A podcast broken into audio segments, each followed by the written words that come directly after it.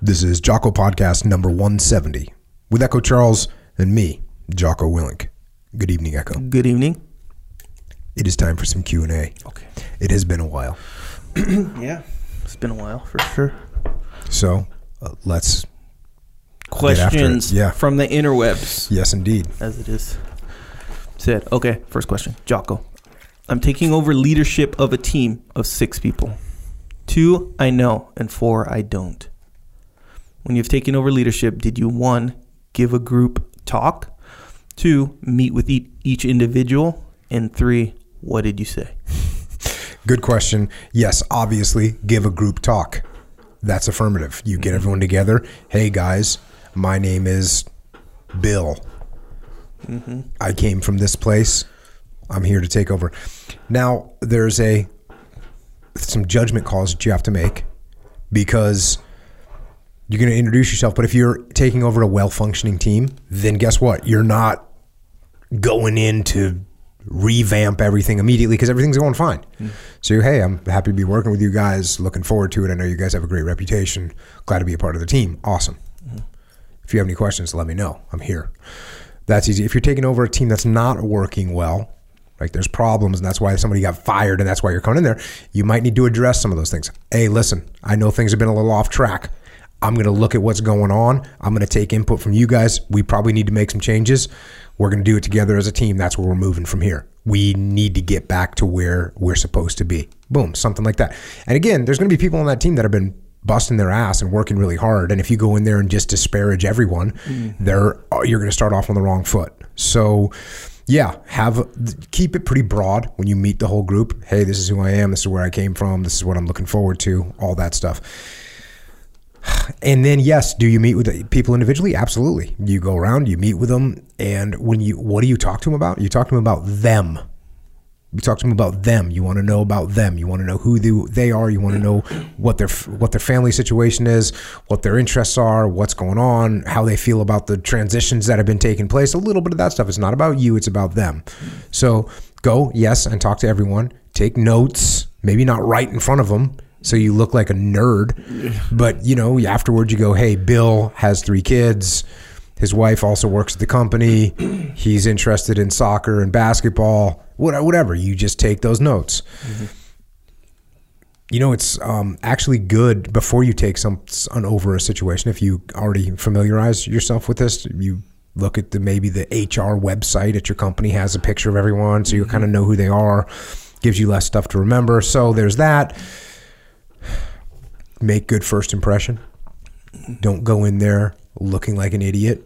Don't go in there thinking that oh, I just I'm the boss man, so everyone has to bow down and and bow down to my superiority. No, they're actually mad at you, right? Yep. The the thing is they're mad at you. So I remember one time I was taking over a small element and one of my friends was a part of the element and I went in like 20 guys. I went in, "Hey," and I walked in, but I just had a notebook with like five things I wanted to talk to them about. Mm-hmm. And as soon as I walked in, I, I opened up my notebook and he said something like, You brought a notebook, you're always squared away. That's why you're putting in charge. That's why you're mm-hmm. putting in charge. So, like, just a little impression of, Hey, man, I'm, I take this stuff seriously. Mm-hmm. And I would say overall, your main goal when you're meeting your team, when you're meeting the individuals on your team, is you are looking to build relationships with the people on the team. That's what your goal is. Because when you build these relationships, that's what's going to make your team stronger, etc. Yeah. Remember the time you were on, when you were on Joe Rogan the first time, where he was like, "Hey, you're the only ones who's ever brought a notepad," Yep. and you're like, "Just trying to be prepared." Just trying to be prepared That was good. in case there's anything, you know, Yeah, topic man. comes up. You don't want it to slip your mind. Yeah, yeah. That that's funny. Uh, and I'm trying to imagine being a worker, and you know, when you get a new manager, you know, or whatever, new boss. Um, you know, they come in. Yeah, if they were at like having an individual meeting, I would I would dig it. And then, but if they're like taking notes, I'd be like, wait, why are you taking notes? Like, well, how are you going to use this? yeah, yeah. yeah. You know, against me later or something like that. No, That's what like, it feels hey, like. Hey, man, how's it going? How long you been here for? Oh, I've been here for four years. Oh, cool. Do you you you married? Yeah, yeah. I got two kids. Oh, that's awesome. That's Yeah. awesome. How long you been married for? Oh, six years. Like that. You're Yeah. getting to know the person. If I go in there and I go, "How long you been here?" And you're like six years, and I write Yeah, that down. write it down. And then I say, uh, what what what is your primary function here at the team? You know what I mean? Yeah. If you just jump right into that, Oh, yeah. we're not looking to build a relationship. We're just Yeah. looking to find out how I can use you. Yeah, that's what it feels like. Yeah. Even, I mean, you said it like, uh, like how long you been married? You said it like that. No, man, it doesn't matter how you say. it. You could say it the most nice, polite way ever, and when you write it down, it's kind of like, bro, like. Are you gonna take all this information and sort of do some sort of evaluation for Yeah. me? You know, kind of thing. It's what it feels like. You it know, does so- feel like that. That's why I specifically said when you're having a personal conversation with a person that you're meeting for the first time, you're not scratching it into a notepad. Mm-hmm. Yeah. Now that being said, if the guy says, "You know what? I've noticed some things here around here that need changing," you go, "Really? Hold on a second. Mm-hmm. Yes, Let me break out my notebook here and take notes on what you're about to say." Yeah, that's advanced. You know, there. if it's like when you get a micromanager, you're working for a micromanager, bring a notebook. They see you writing stuff down, they think it's they they're like happy. Yeah. You trick anyone. Yeah, cause well, because when you're writing down their stuff, Yeah, it- that's what I'm it saying. flips the script. It's like it makes it like, oh yeah, yeah, he's taking notes. It's important Yeah, what I'm saying. yeah, you yeah, know, for kind of thing. Like he's gonna evaluate like my opinion. Oh hell, yeah, that's good. Roll in there with a notebook. It's like the doctor. You know, when you go to the doctor and he's asking you, oh yeah, like all the stuff you see him writing down, you know, in your chart or whatever. Mm-hmm. Even though a doctor's situation is good because you want him to go evaluate it later, Yeah. whatever. You know, give you a cure. But same deal, man. Same deal. Be careful with those notes. For my sake, jeez. Check, check. Echo's not prepared for you to take notes on him. We Not with it. well, not my personal stuff. How long you been married? Oh, nine years. Okay, nine years. Got it. well, bruh. Anyway, you understand. Check. Next question. Next question. I'm a sergeant, and I want to know how to deal with my men in a way without punishment, but still make them better for next time. Okay, here's something for you. Punishment is actually the last straw in how you deal with people that you're in charge of. In fact, I will tell you this. If I ever had to punish someone, when I had to administer punishment on my troops, I always felt that I had done, somewhere I'd, I'd, I'd done something wrong, hmm. right? Like even if a guy got in trouble out in town, got drunk, got in a fight, did something stupid, I would still look at that and think to myself, how could I have allowed this guy to not realize what a disaster it is, how much trouble he's going to get in, what kind of international incident he's going to cause, how that's going to hurt us and the team strategically, all those things. How did I let that happen? So doling out punishment is not optimum. I mean, you've you've pretty much you've pretty much made a mistake if you have to punish people because if you're doing if you're being a good leader, people are doing what you want them to do. There's no reason for punishment. So that's what you should not be looking to punish and just like I just said, you should be looking to build relationships. You should be looking to show people a better way of doing things a way that's more smooth and more efficient and doesn't disrupt what the team efforts are. You got to explain to people why they're doing what they're doing. This is all stuff, right? This is you, explain why things are done a certain way. Explain how it impacts the team. Explain how it impacts them. That's also important.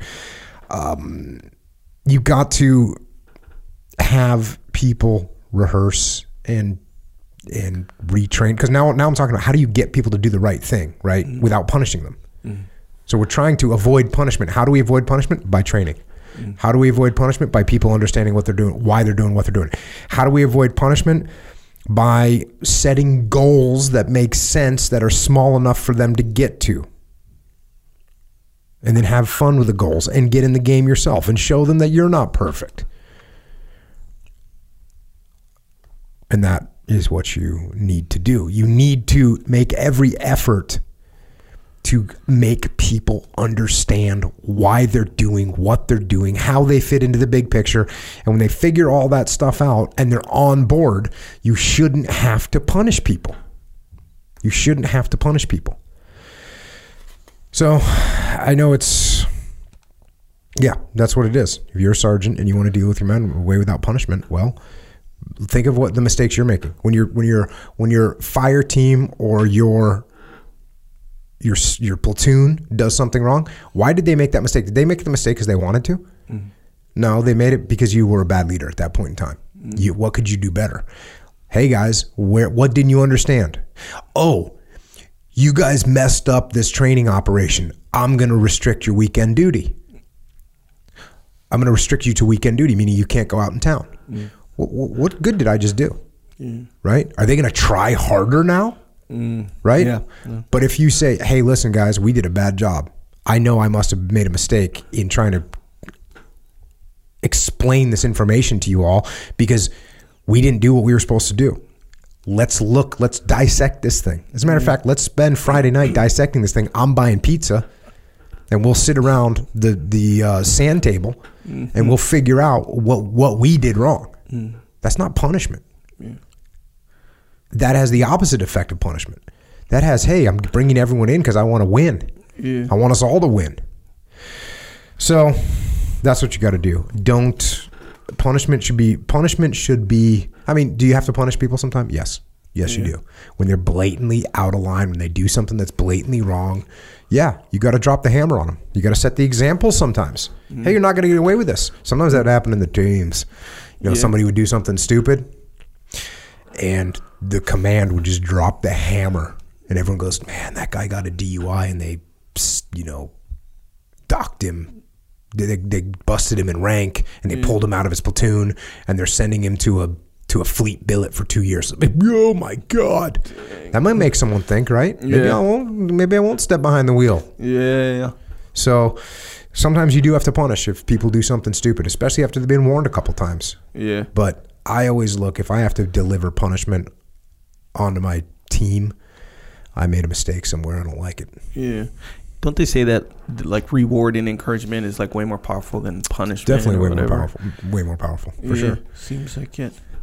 I've almost never punished people. Yeah. yeah, but the reason is why didn't I punish people? Because people do, were doing weren't doing stupid things. They were doing what they were supposed to be doing. They were doing. Yeah, I mean, I probably I don't even know if I, I probably I think I had like one or two captain's mast where I had to bring somebody in and drop the hammer on them, and it's because hmm. they did dumb stuff. Yeah. It's like, yeah, you know what? You can't do that. I didn't think of it. I'm sorry, but you can't do that. Yeah. Repercussions. Yeah. Mm-hmm. Next question. Jocko. In the Discipline Equals Freedom Field Manual, the section Fear reads How do you overcome feel, fear of failure? Step. Go. But a previous entry reads I don't want you to overcome fear of failure. I want you to be afraid of failure. Mind elaborating? Yeah. Clearly, there's a dichotomy here. I know it's my favorite word, apparently, according to Dean Lister. Yes, I agree. There is a dichotomy here because fear is something good that you should take advantage of. So it's kind of good to be afraid because it keeps you on edge. Edge, it keeps you from slacking. It keeps you preparing as much as you possibly can, and all that stuff is good. But at the same time, yes, if you go too far to the other end of the spectrum, fear gets a hold of you and you can't overcome it. So you freeze or you cower or you run away, and none of those are good reactions. So, what I obviously failed to communicate well in the book Discipline Equals Freedom Field Manual is the dichotomy between these spectrum, the spectrum of fear that you can have. So, if you have no fear whatsoever, no fear. Well, guess what? You get cocky, you can get arrogant. Um, if you have too much fear, you can't even get out of the gate. Yeah. You just freeze. You hesitate. So, like all dichotomies, you got to balance those two. The, and the way you balance those two is to try and do things that make you feel fear, right? Try and do things that that make you feel fear. Mm-hmm. So that way you get used to it, you can overcome it, you can deal with it, you can utilize it. And if you have a fighter, you ever hear UFC fighters that are like, "I'm afraid every time I get in the ring," right? Pretty much everybody. Yeah, pretty much everybody. I'm afraid because you're you're afraid you're going to get knocked out. You're afraid this. You're afraid that.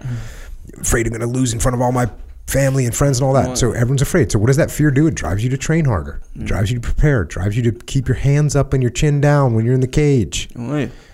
So yeah, there's a healthy level of fear. It can also get get the best of you. So keep it balanced. Yeah, we we talked about this, and I think Sam Harris talked about it first. As far as the first I heard it, he made a point not to go too deep into mm-hmm. it, but the, where you know, like this. Okay, fear. Uh, how do you overcome fear? Step, go. Right. It's essentially like take action, be brave Yeah. in the face of fear. Yeah. Right. But if there's no fear, it's kind of like hmm, you're not really being brave. You're not, you know, kind of thing. Well, that's true too. Yeah, so consider that that notion, Yeah. right? So you say, yeah, I want you to be afraid of failure. Oh yeah, be afraid of failure, but you still got to step. You Yep. still got to go. That's you it. still got to be brave, you know, kind of thing. So th- they do actually kind of complement each other, really.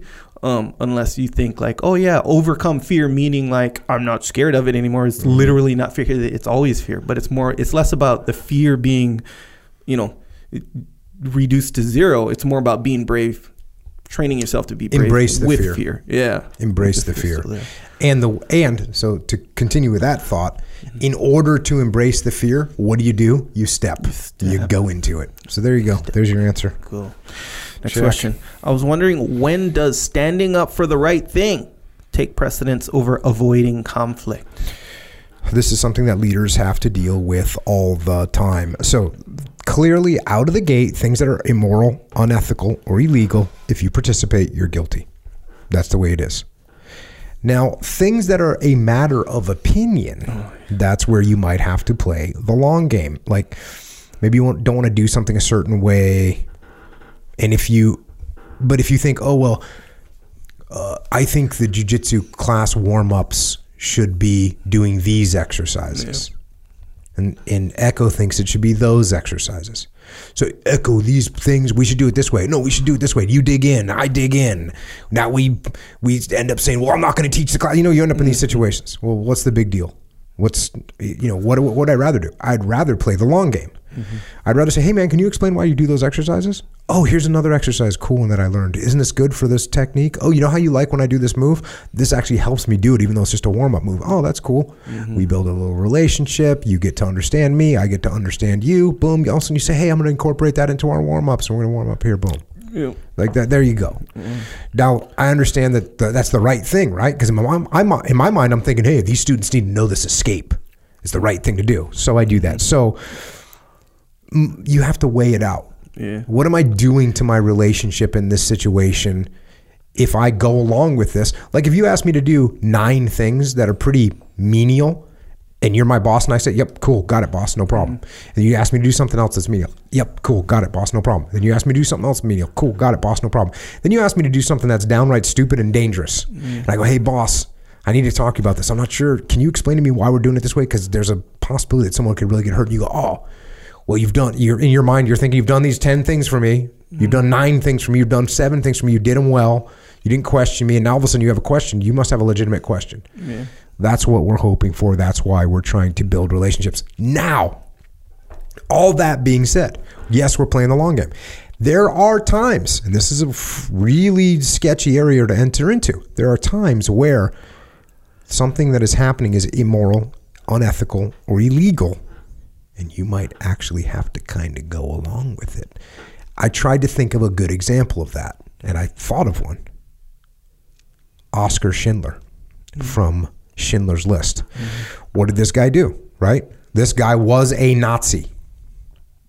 He was a Nazi. They were exterminating Jews. And instead of him standing up and saying, This is wrong to exterminate Jews, I protest, how long would he have lived if he had done that?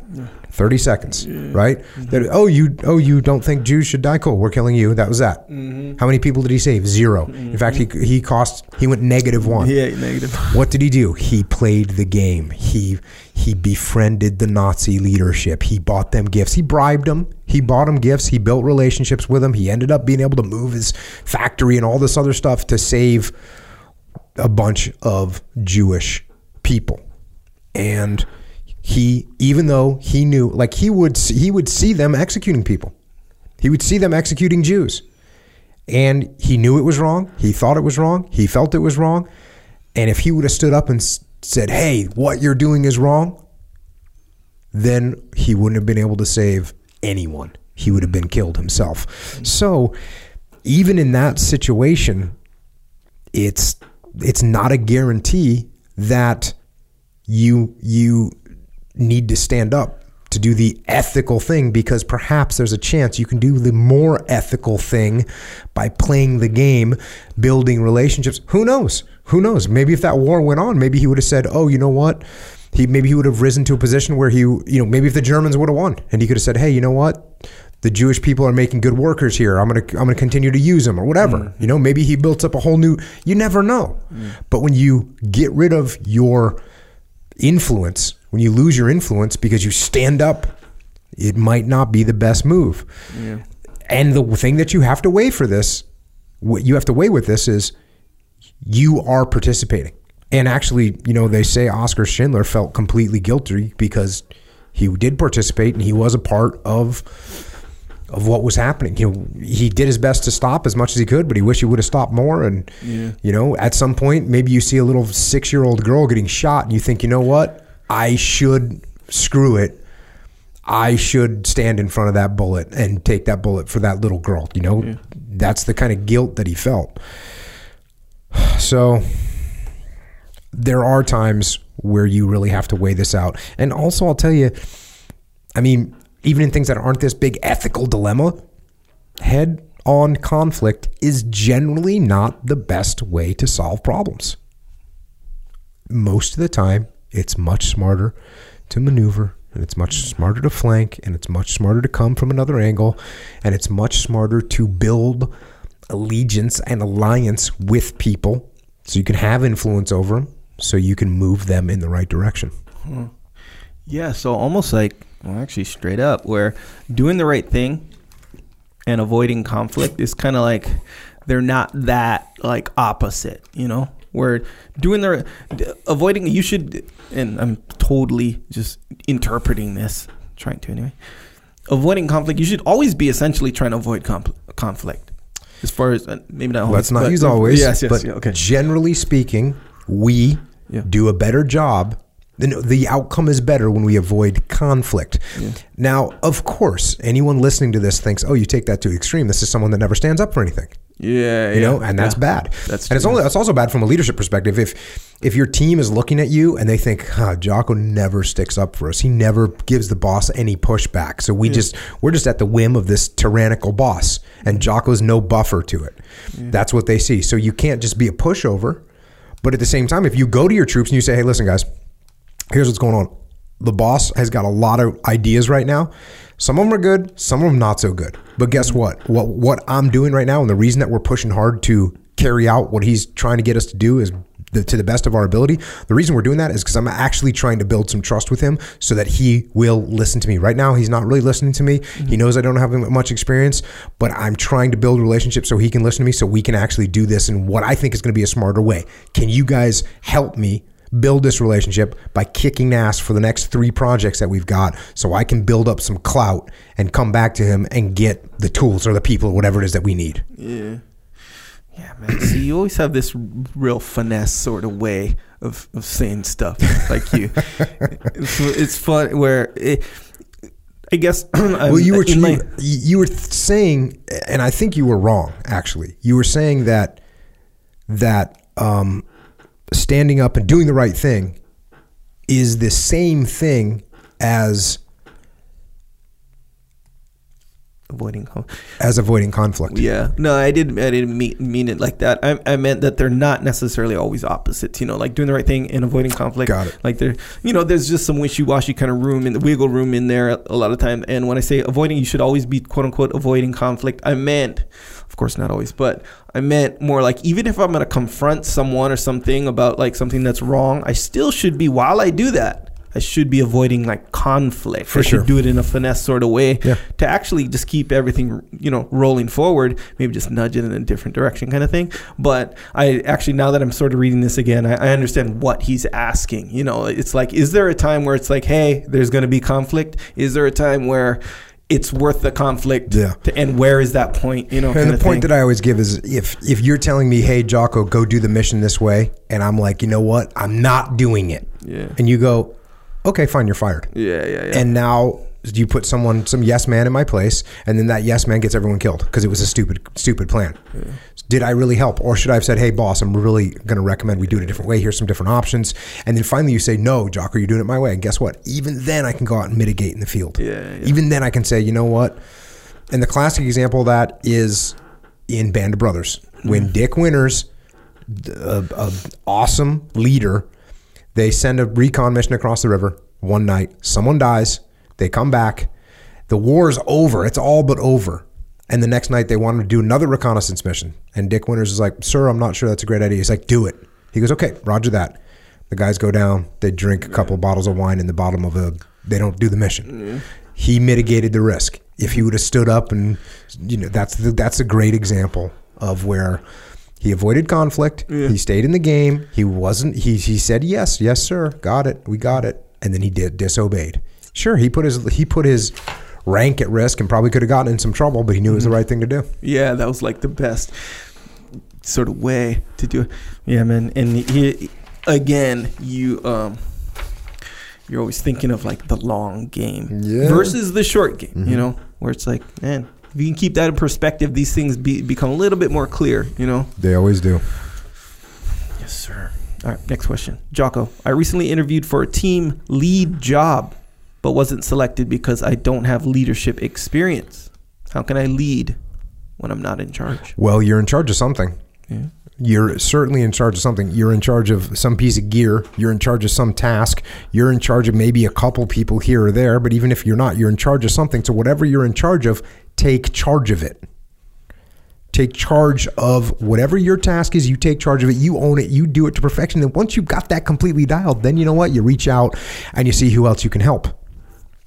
You help with other tasks. You look for work. If you look for work, you're going to find it. Right? You, you're going to find it. You're going to find it. You're going to start taking things from other people. Now, what you have to be careful of is that you don't step on toes, right? Because just about everyone, think about this, just about everyone is offended by someone that wants to be in charge. Oh, right?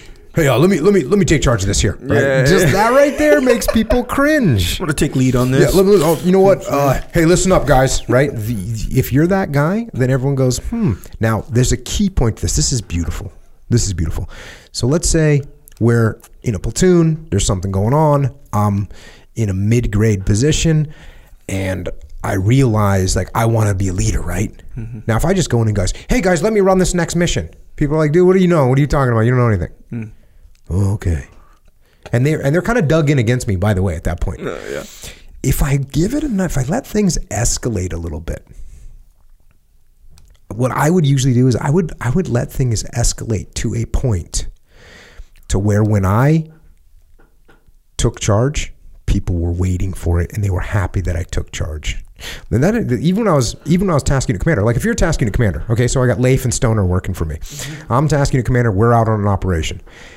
Something starts going wrong right? Let's say Leif's doing a building clearance with his platoon. Something starts going wrong. I jump down there and say, "All right, guys, push over that way. Start clearing that hallway." How does Leif feel? Yeah, kind of. Yeah. Fazed. He feels like I jumped down and micromanaged his platoon. And why are you doing this? Everything was going fine. So I don't want to do that. I want, first of all, I want him to work things out, of course. So what? Let's say same thing's happening. Things are going a little bit bad. There's starting to be a little bit of confusion. There's starting to be escalated voices. There's starting to people be, you know, hey, wait, wait, no, don't go there. You can hear it. It's really obvious when things are going wrong. I might let that escalate a little bit. Let it get to a point where Leif knows he doesn't have control of this anymore. Now I come down and go, hey, everyone, lock it up. You four, hold on that hallway. You two, start clearing that back room. Everyone else, get to the rooftop and hold security. You know what everyone thinks, including Leif? They go, oh, thank God that just Yeah. happened.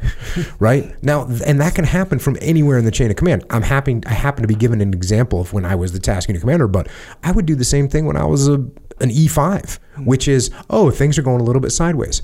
No one wants to hear the guy that as soon as the opportunity, as soon as there's any void of leadership, you're just like jumping in there, like, okay, guys, Captain America to the rescue, right?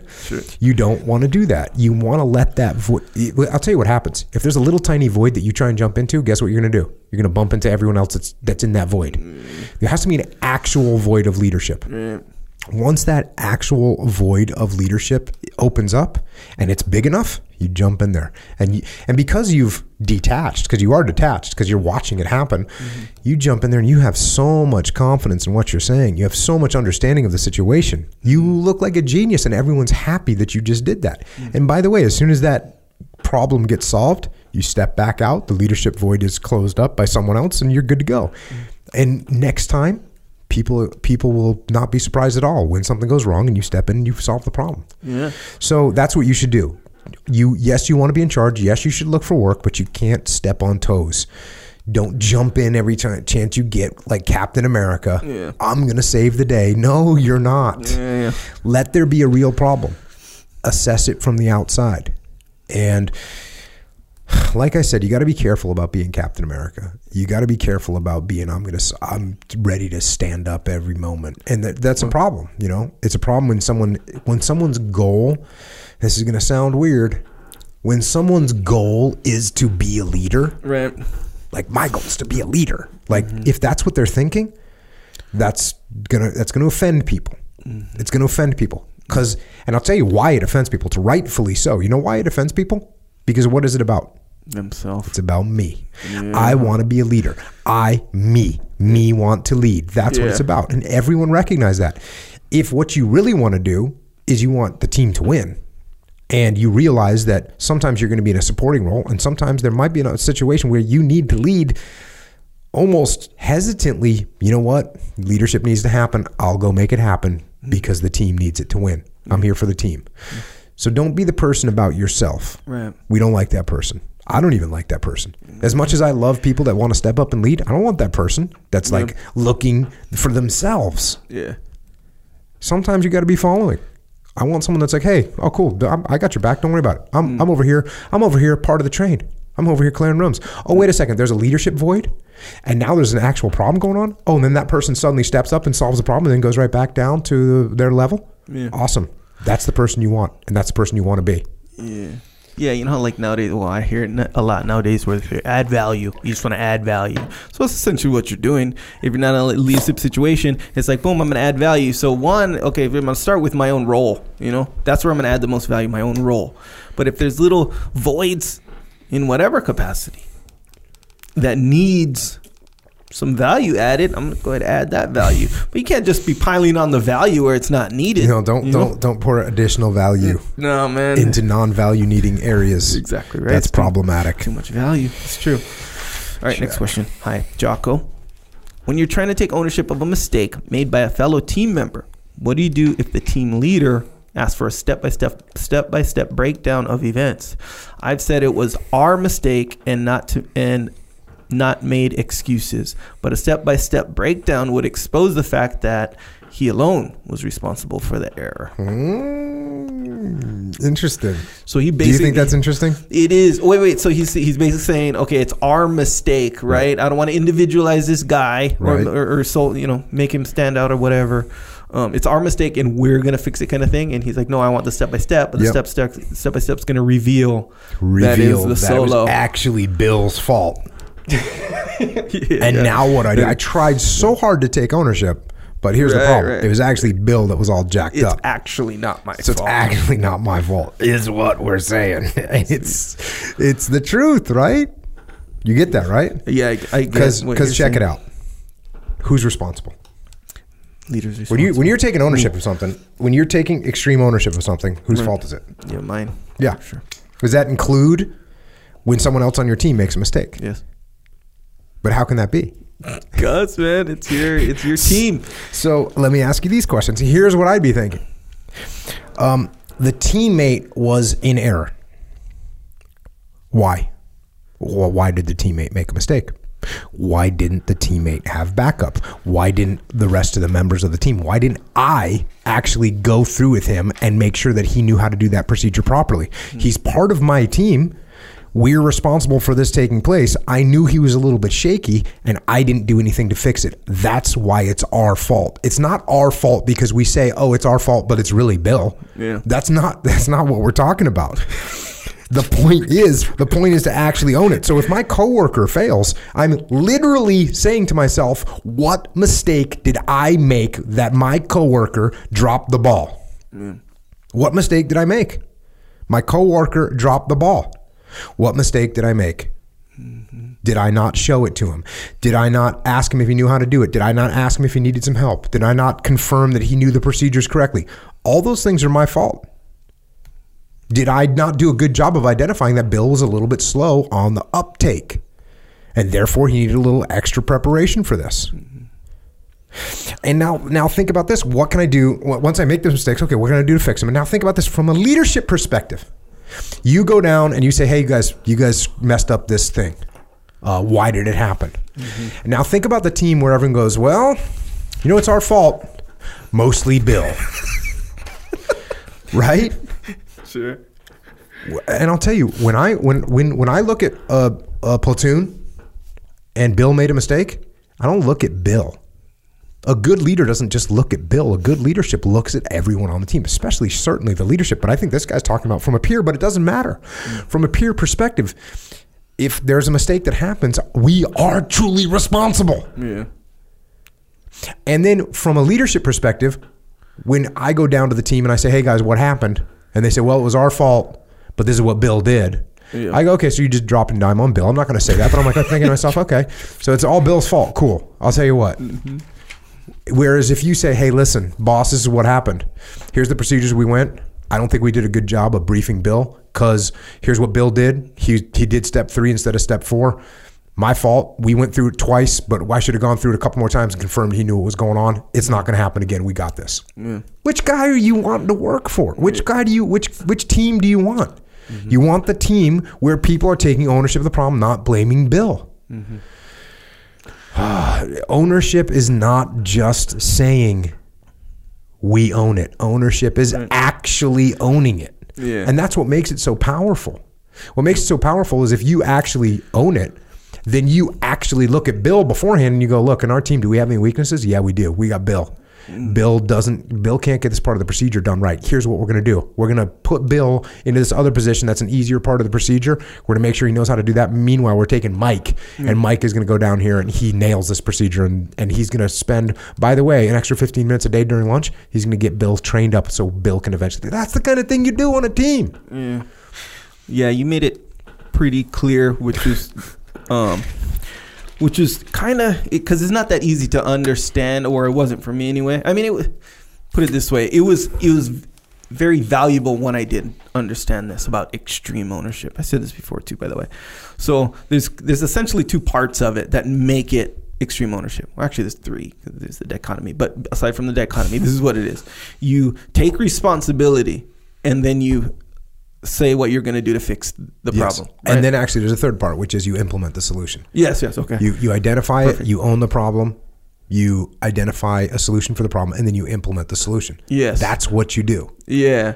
So a lot of times in the be- especially in the beginning, like I would just as far as me just kind of casually trying to understand it, I would focus so much on taking responsibility. You know, it was my fault. You know, kind of thing.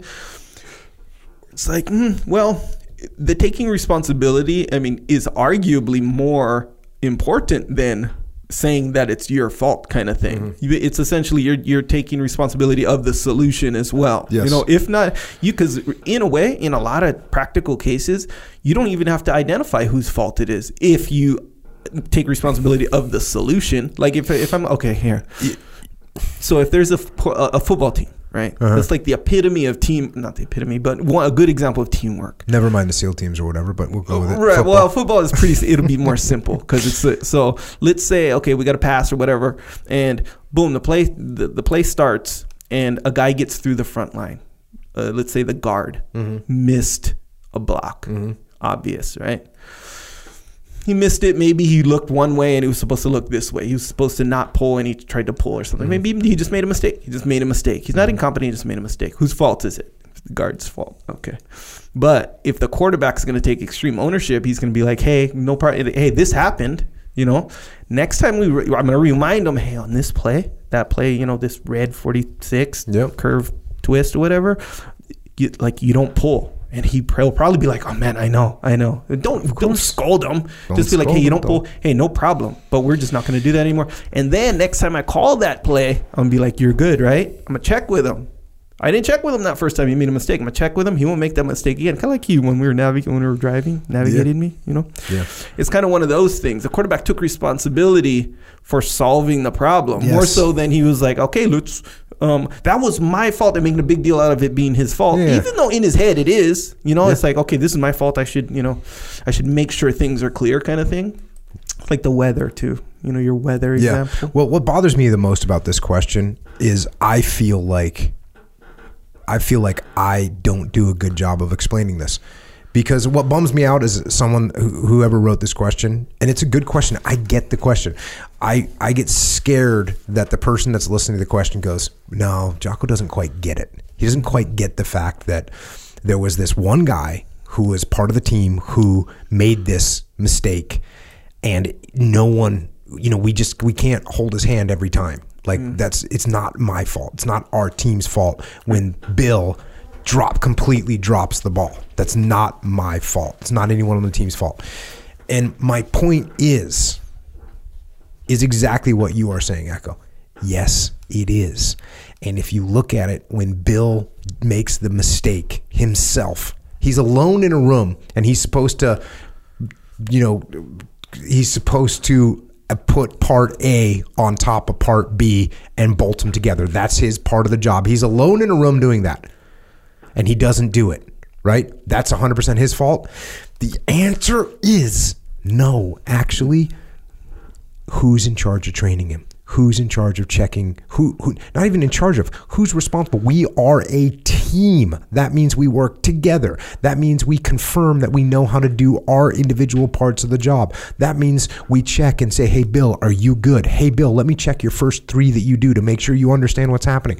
We do this together as a team, and it makes me feel like a failure that people have a hard time understanding this. And and I know it's it can be a stretch. It can be a stretch. And you know I give all those examples. Hey the machine gunner shoots in the wrong direction. Whose fault is that? It's not the machine the machine gunner literally pointed the machine gun in the wrong direction pulled the trigger and shot in the wrong direction. Whose fault is it it's the squad leaders, it's the fire team leaders, it's the platoon leaders because they didn't make sure that he understood his field of fire, make sure he understood how to operate his weapon. And by the way, there's a chance that the reason that Bill screwed this up and Bill is incapable of putting these parts together correctly. And if that is the situation, guess what? It is a responsibility of the team to either get him trained up to where he can do it or to tell the leadership that this guy cannot, he's incapable of doing the job and therefore he needs to not be here. That's what ownership is. That's what extreme ownership is. I think I know what it is. What what what makes it confusing or sometimes kind of kind of slippery, like to grasp, you know? Because it depends on who you ask. So a lot of times, the thing is when when it's the machine gunner's fault. The thing is, if I'm if I'm not even a human being, I'm just a disembodied brain. Okay. It's the machine gunner's fault and the leader's fault and the, it's everyone's fault. If I'm, di- you know, but but if you ask an individual person, because you ask a machine gunner, hey, he, okay, Jocko, you're the machine gunner, you shot in the wrong direction, and I ask you whose fault is that? What are you gonna say? My leader's fault? Well, It's your fault. No, well, let me let me tell you right now. There are plenty of people and definitely plenty of machine gunners that when they shoot that weapon in the wrong direction, you know what they say? I didn't get a clear brief on what the field of fire were. No one. To, I didn't see the the markers for what the range limits were. I didn't know where the other blue forces were. Hmm. No one told me. So they're looking at it like it actually isn't their fault. Now you get some good machine, and and actually, guess what? When you have a guy on, that's a machine gunner that says, "Well, it wasn't my fault. It was my leader's fault." You know what the leader says? You know what the leader says? What, The good leader leader says- or bad leader? the the leader in this team, the leader in this team, you know what he says? No, it was the machine gunner's fault. Yeah, that's right. That- And now guess whose fault it was? It was no one's fault. Yeah. The machine gunner thinks it's the boss's fault. The boss thinks it was the machine gunner's fault. Now who's going to fix the problem? The answer is no one. No one, yeah. When you get a good team, the machine gunner goes, "My fault. I should have paid better attention." And the Mm, that's leader my says, point. "My fault." I sh-. And now you have everyone taking ownership of the problems. Yes. Yeah. And that's, that's the way it's point. supposed to be. But that's my point, and that's why it makes it so. Never mind your disembodied No. brain that's making decisions No, over here. I'm trying to make a point though. I'm saying this is why it's hard for people to understand. That's why sometimes, and I'm I'm with them. I'm like I was there. It's kind of like hmm, it's kind of like sure I'm taking extreme ownership. You know the typical. I'm taking extreme Yes, ownership, but yes. you know at the end of the day we all know it's Bill's fault. But the, the reason that it is so hard because if I ask, okay, we have three guys. One of those guys is a machine gunner. The other guy's a leader. The other guy's just another team member. Uh, he's you know he's the the sniper or something.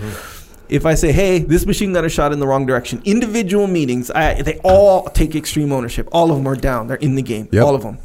I ask you, machine gunner, whose fault is that? What's he going to say?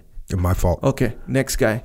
Whose fault is it? Fire team leader. My fault. I should have told then- him. And then, yes. Squad and- leader. My fault. I should have told him. Right. Yes. So it the re now go back to the disembodied brain. It's kind of like wait, wait, wait, wait. So it's like he did it. It's hard to grasp like that. One guy, it is his fault. The thing is, not just his fault. Apparently, because everyone said it's their fault right? So it was obviously his fault, but wait, it's everyone's fault kind of thing. So when you're the guy and you're saying, okay, his fault, it, that little thing creeps in your brain that's like, yeah, wait, it is his fault. Yeah. You know, and it, it, And you- and you're wrong. you. Yeah. Yeah, and you're wrong. And I need to do a better job of explaining that to people because I see questions like this on a fairly regular basis, Yeah. which is, but hey, really? You know, there's like, hey, I get ownership, but really? yeah, that's what I and mean. it's the but really that you need to check yourself on yeah. because the reality is you're responsible. Yeah. You. Wait, but if I'm responsible, what about the machine gun? He just said he's responsible machine gunner. You're what? responsible. I'm no, but the machine gunner said he's responsible. See what I'm saying though? I think that's the feeling that that That- jams if you let up. that creep in, Yeah. then that's going to be a problem. Yeah. Bro, you ever seen Office Space? Remember Yes. that? Yes, I have seen that movie. So really, when you think about okay, what's the big thing? The I don't TPS. have the movie memorized Yes, you do. though. Yes, you. Okay, let me let me uh, remind you. Okay, so in the beginning, they were like, "Hey, Peter, you, we're putting cover sheets on the TPS reports from now on, or Okay. we've been doing that. You you forgot to do that, right?" Uh-huh. So first Lumbergh comes, his boss. First Lumbergh comes, he's like, "Yeah, you know, saying, hey, let me." Re-. He didn't do it in a dick way, annoying for sure, but he said, "Hey." This is basically a reminder. Did you get that memo? We're putting cover sheets on the TPS reports. He's like, I, hey, I just forgot. It was a one-time thing, no problem. And he's like, cool. All that, you know. So if you just do that, do that. That'd be cool. And he's like, cool, no problem. So I'll even give you another copy of that memo. He almost like overdid it. Not almost. He did overdo it. So he left, and then the other boss, boom, who's like one level down, he came. Same deal. Hey, we're putting. Did you get that memo? TPS reports, cover sheets now, blah blah blah. He's like, I got the memo. I forgot one time thing. He's like, yeah, I'm just all those bosses were do doing is making sure the problem got solved, right? Doing everything in their power. Even his other his friends were like, hey, what's up? I heard you guys you're having problems with your TPS. So they were just taking extreme ownership, taking ownership of the problem, trying to solve it. But we give them crap about it. Who do who do we give a movie in a movie somewhere? Yeah, yeah, because They're trying to make it funny, dude. yeah, I I know, I know. But that's kind of ironic. But yeah, I know, but it's ironic, right? It is. It is. Yeah. So I'm not even mad at Lumbergh for that. Just saying. Next question. Hi, Jocko. I have a question for you. I know you're a very busy guy. How do you find time to read so many books? I have, I have many that I want to read, but I have trouble having enough time. Any advice on how to set aside time to do so? Uh, sure. All right, lay it on me. Make time. What do you what uh, what are you doing all day? The clock's ticking. What are you doing all day? Are you watching TV? Are you surfing the internet? Are you watching YouTube videos? That's my question. What are you doing before you go to sleep at night? Are you looking at Twitter?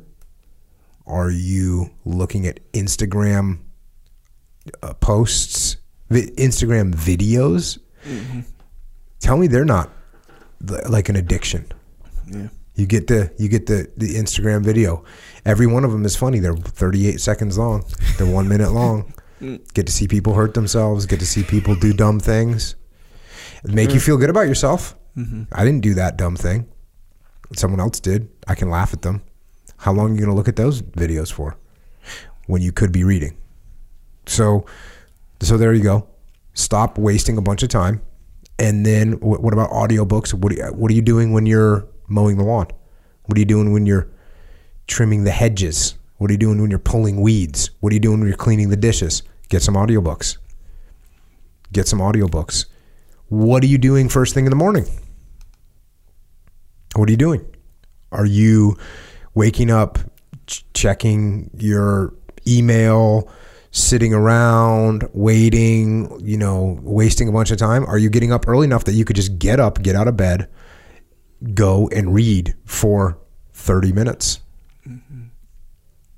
30 minutes. That's what you have to do. You have to make time. There's plenty of time to read. There's plenty of time to read. You probably don't want to read as badly as you're as you think. If you hmm. wanted to read that bad, you'd make time. You make time to breathe somehow. Yeah. if Well, you can make time to breathe, you can make time to read. Yeah, don't I um, would say the eat. best. Yeah, eat would be a better one. Cause like yeah, eat I think because read you can read while you're doing other things sometimes, especially with yeah audiobooks. just just kind of like as a as a uh, so i'm reading i'm always have to be reading a book to read a book for the podcast right Yeah. i had only read the first maybe 10 books that we read Yeah. that we did on the podcast we've done 100 or something now probably more than that i'd only read like 10 of them maybe maybe a few more but i'd read them so long ago maybe i'd read 30 but i'd read Yeah. some of them so long ago that just i had to reread them yeah. and so then you say to yourself, okay, so when would you know when I read all the time? I read, go to bed, reading. Wake up, reading. Um, uh, going in an airplane. See people. What do people do in an airplane? Sleep. They watch a movie. I know you sleep. They do all this stuff. I sleep sometimes in an airplane, but if I'm not sleeping, guess guess what I'm doing? Reading, prepping for a podcast. I can attest to that one. Yeah. Uh, what do you think is the like the biggest ones that people are, um, you know, that you know the the biggest activities Time that, they, that they could yeah that they could just stop and it just Uh, for me, I think the biggest time sucks are YouTube. I think Instagram. I think those two are really, um, what's the word, stimulating to the brain. yeah. And you actually get this weird, like, well, I actually, like, I'm going to learn a little something from this right here. I'm going to take something away from this. I'm going to veg out. I'm going to escape from my world right now. It's like escapism, right? yeah yeah and and they they actually have algorithms that are that know what you will click on. Mm. They actually know that about you. They mapped your little brain and know that if they put up a video that has if they put up a, a thumbnail of a video mm-hmm. and it's got a heavy machine gun in it, they they know they got a good chance I'm going to click on it, right? sure. And then they give it a catchphrase title, Yeah. right? Yep. They give it a catchphrase title. Yeah. ISIS gets massacred. like, oh, yeah, okay. I got to watch that. gotta do it Yeah. Oh, yeah. Oh, click. oh yeah 50 cal versus Taliban. oh, cool. Click. go versus anything Right? Yeah. oh yeah And yeah and actually so they know worse. what you're going to click on. Yeah. and that's that's so and what do you get out of it you watch it for 20 minutes short game yeah you get nothing out of it you get a book you read you learn you write something. That's what you do. Yeah, that and actually the YouTube thing is especially if that's one of your things, it's worse than uh, it's it's not just YouTube who's trying to get you to watch the video. It's the video makers themselves. So YouTube has the algorithm. Oh, they got it all kind of sorted out there. Oh, and now the video makers, they make titles like 50 cal versus XYZ and they'll have a bunch of those Yeah. too. And guess what? 50 cal versus you can fill in the blank. You're probably going to watch that video. Doesn't matter. motivation speech ever Yes, they give it the that titles too. yeah Oh yeah. So so and so destroys whatever destroys reporter in interview yeah, exactly right. So once you literally owned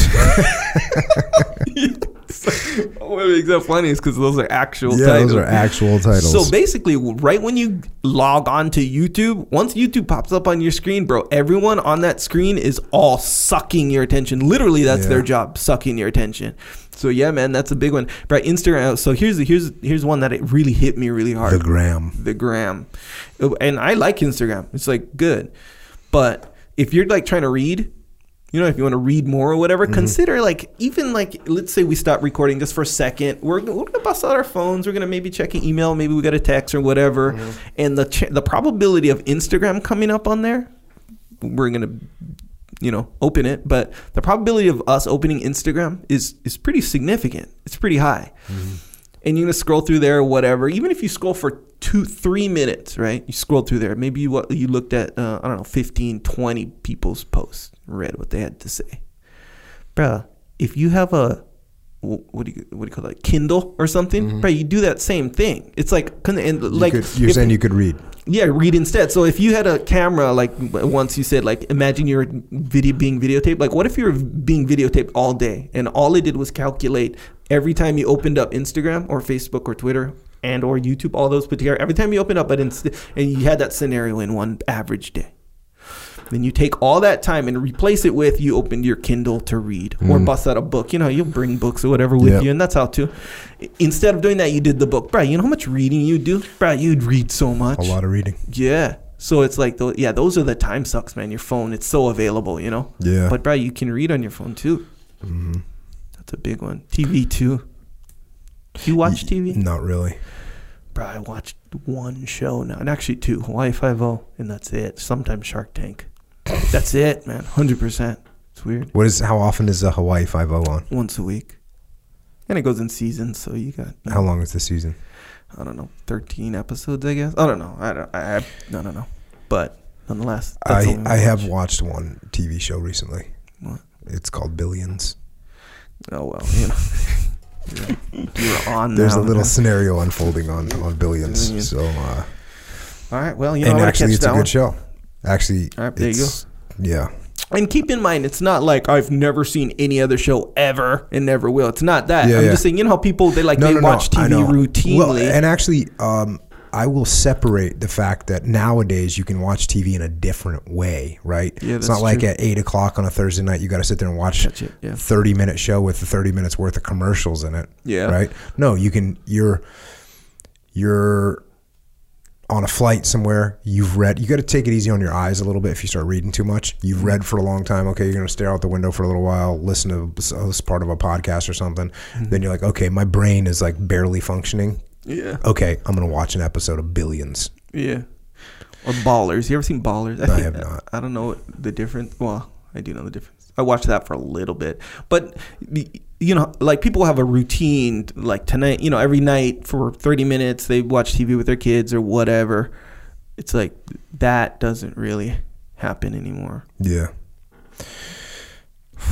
Next question. really sad how much time you can waste these days with the distractions and the people trying to get that time from you. Yeah, your d- discipline. Uh, like when you when you first started saying discipline equals. Oh, when I first started hearing it from you, that was like one of the things that popped into my head, like as being really obvious. Like if you are disciplined with your time, you'll have a lot of free time. Like a lot, a lot of free time. Yeah. Way more than you would think, anyway. Because you know, even when I'm like real busy, you know, if I can accurately remember my day, I can remember like just like five minutes here, fifteen minutes there, like that. I did something that was a waste of time. Mm-hmm. And if you add up all those little minutes, you have probably hours, probably Oh, sure. hours for to do whatever Yeah, do something prog- progressive. You know, productive, productive, progressive, progressive, progress your life, valuable. valuable, all those things. Check. value. Right, next question.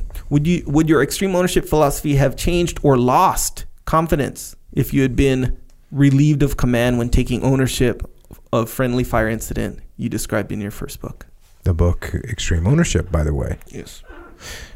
just to to be perfectly clear about this, I wasn't taking ownership of the situation sh- so that I could keep my job. It wasn't a political maneuver to set myself up to look good. I was taking ownership of the situation because I was the leader of the situation that took place. Mm-hmm. I was the guy responsible for what was happening. I was taking ownership because that was the correct thing. The correct thing is something bad had happened and I was in charge of it. And yes, I could have been fired. And if I would have been fired, I would have accepted it and I wouldn't have done anything different.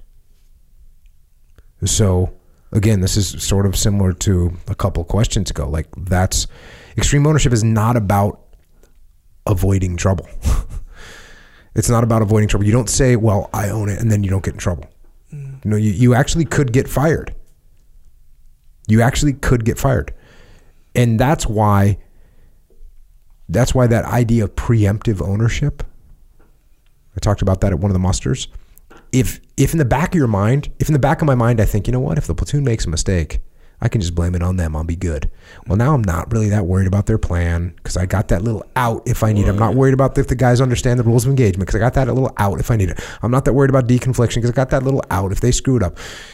So I have an out for myself, and so I don't really put 100% effort into the planning and uh, of the of what we're doing. If I have preemptive ownership, which is, hey, no matter what happens out here, it's my fault. Guess what? Hey guys, do you understand the ROEs? Let me talk to you about them again. Hey, hey Leif, do you do you guys understand where the where the lines of limits of advance are? So you know where you does all your guys understand? Hey, do do we do we have it marked out clearly? Okay, great. Hey, do the you know like dig in, and when you dig in on stuff, then you have less of a chance of something going wrong. But when something does go wrong and you take ownership of it, you take ownership of it not to avoid trouble, but to face trouble. That's what you have to do. So my my idea hasn't changed.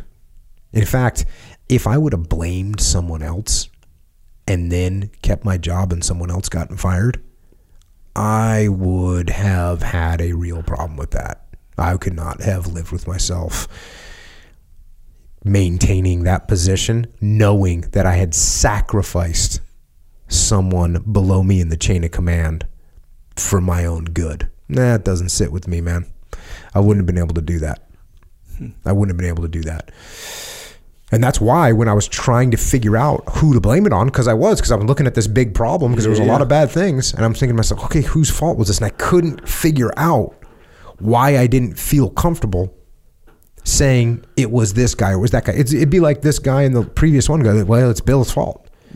I don't feel comfortable saying that, especially when I'm in charge, and I don't feel comfortable when I'm a peer either. If I'm if my peer and we're part of a team and something goes wrong, I don't feel comfortable saying it was the other guy. Mm. Who does that? Who feels good about that? Right? Don't be that person. And and not only that, when you're when you see people acting that way, everybody can identify that that's a bad thing to do. Yeah. But they do it anyways because their ego. So keep it in check. Yep. Yeah. Next question. Whether directly or indirectly, I know Jocko follows this principle. The way you do anything is the way you do everything. This is an inter- this question I I had to pull out because well you're going to see it's very I think it's a question that maybe you might be even more suited to answer than me. But go ahead, proceed. Interesting. Now, let's say you're sitting on the couch and you want to switch the light on. The switch is to your right, and you know there's a 95% chance that you can reach it from where you're sitting without having to leave the couch. What do you do?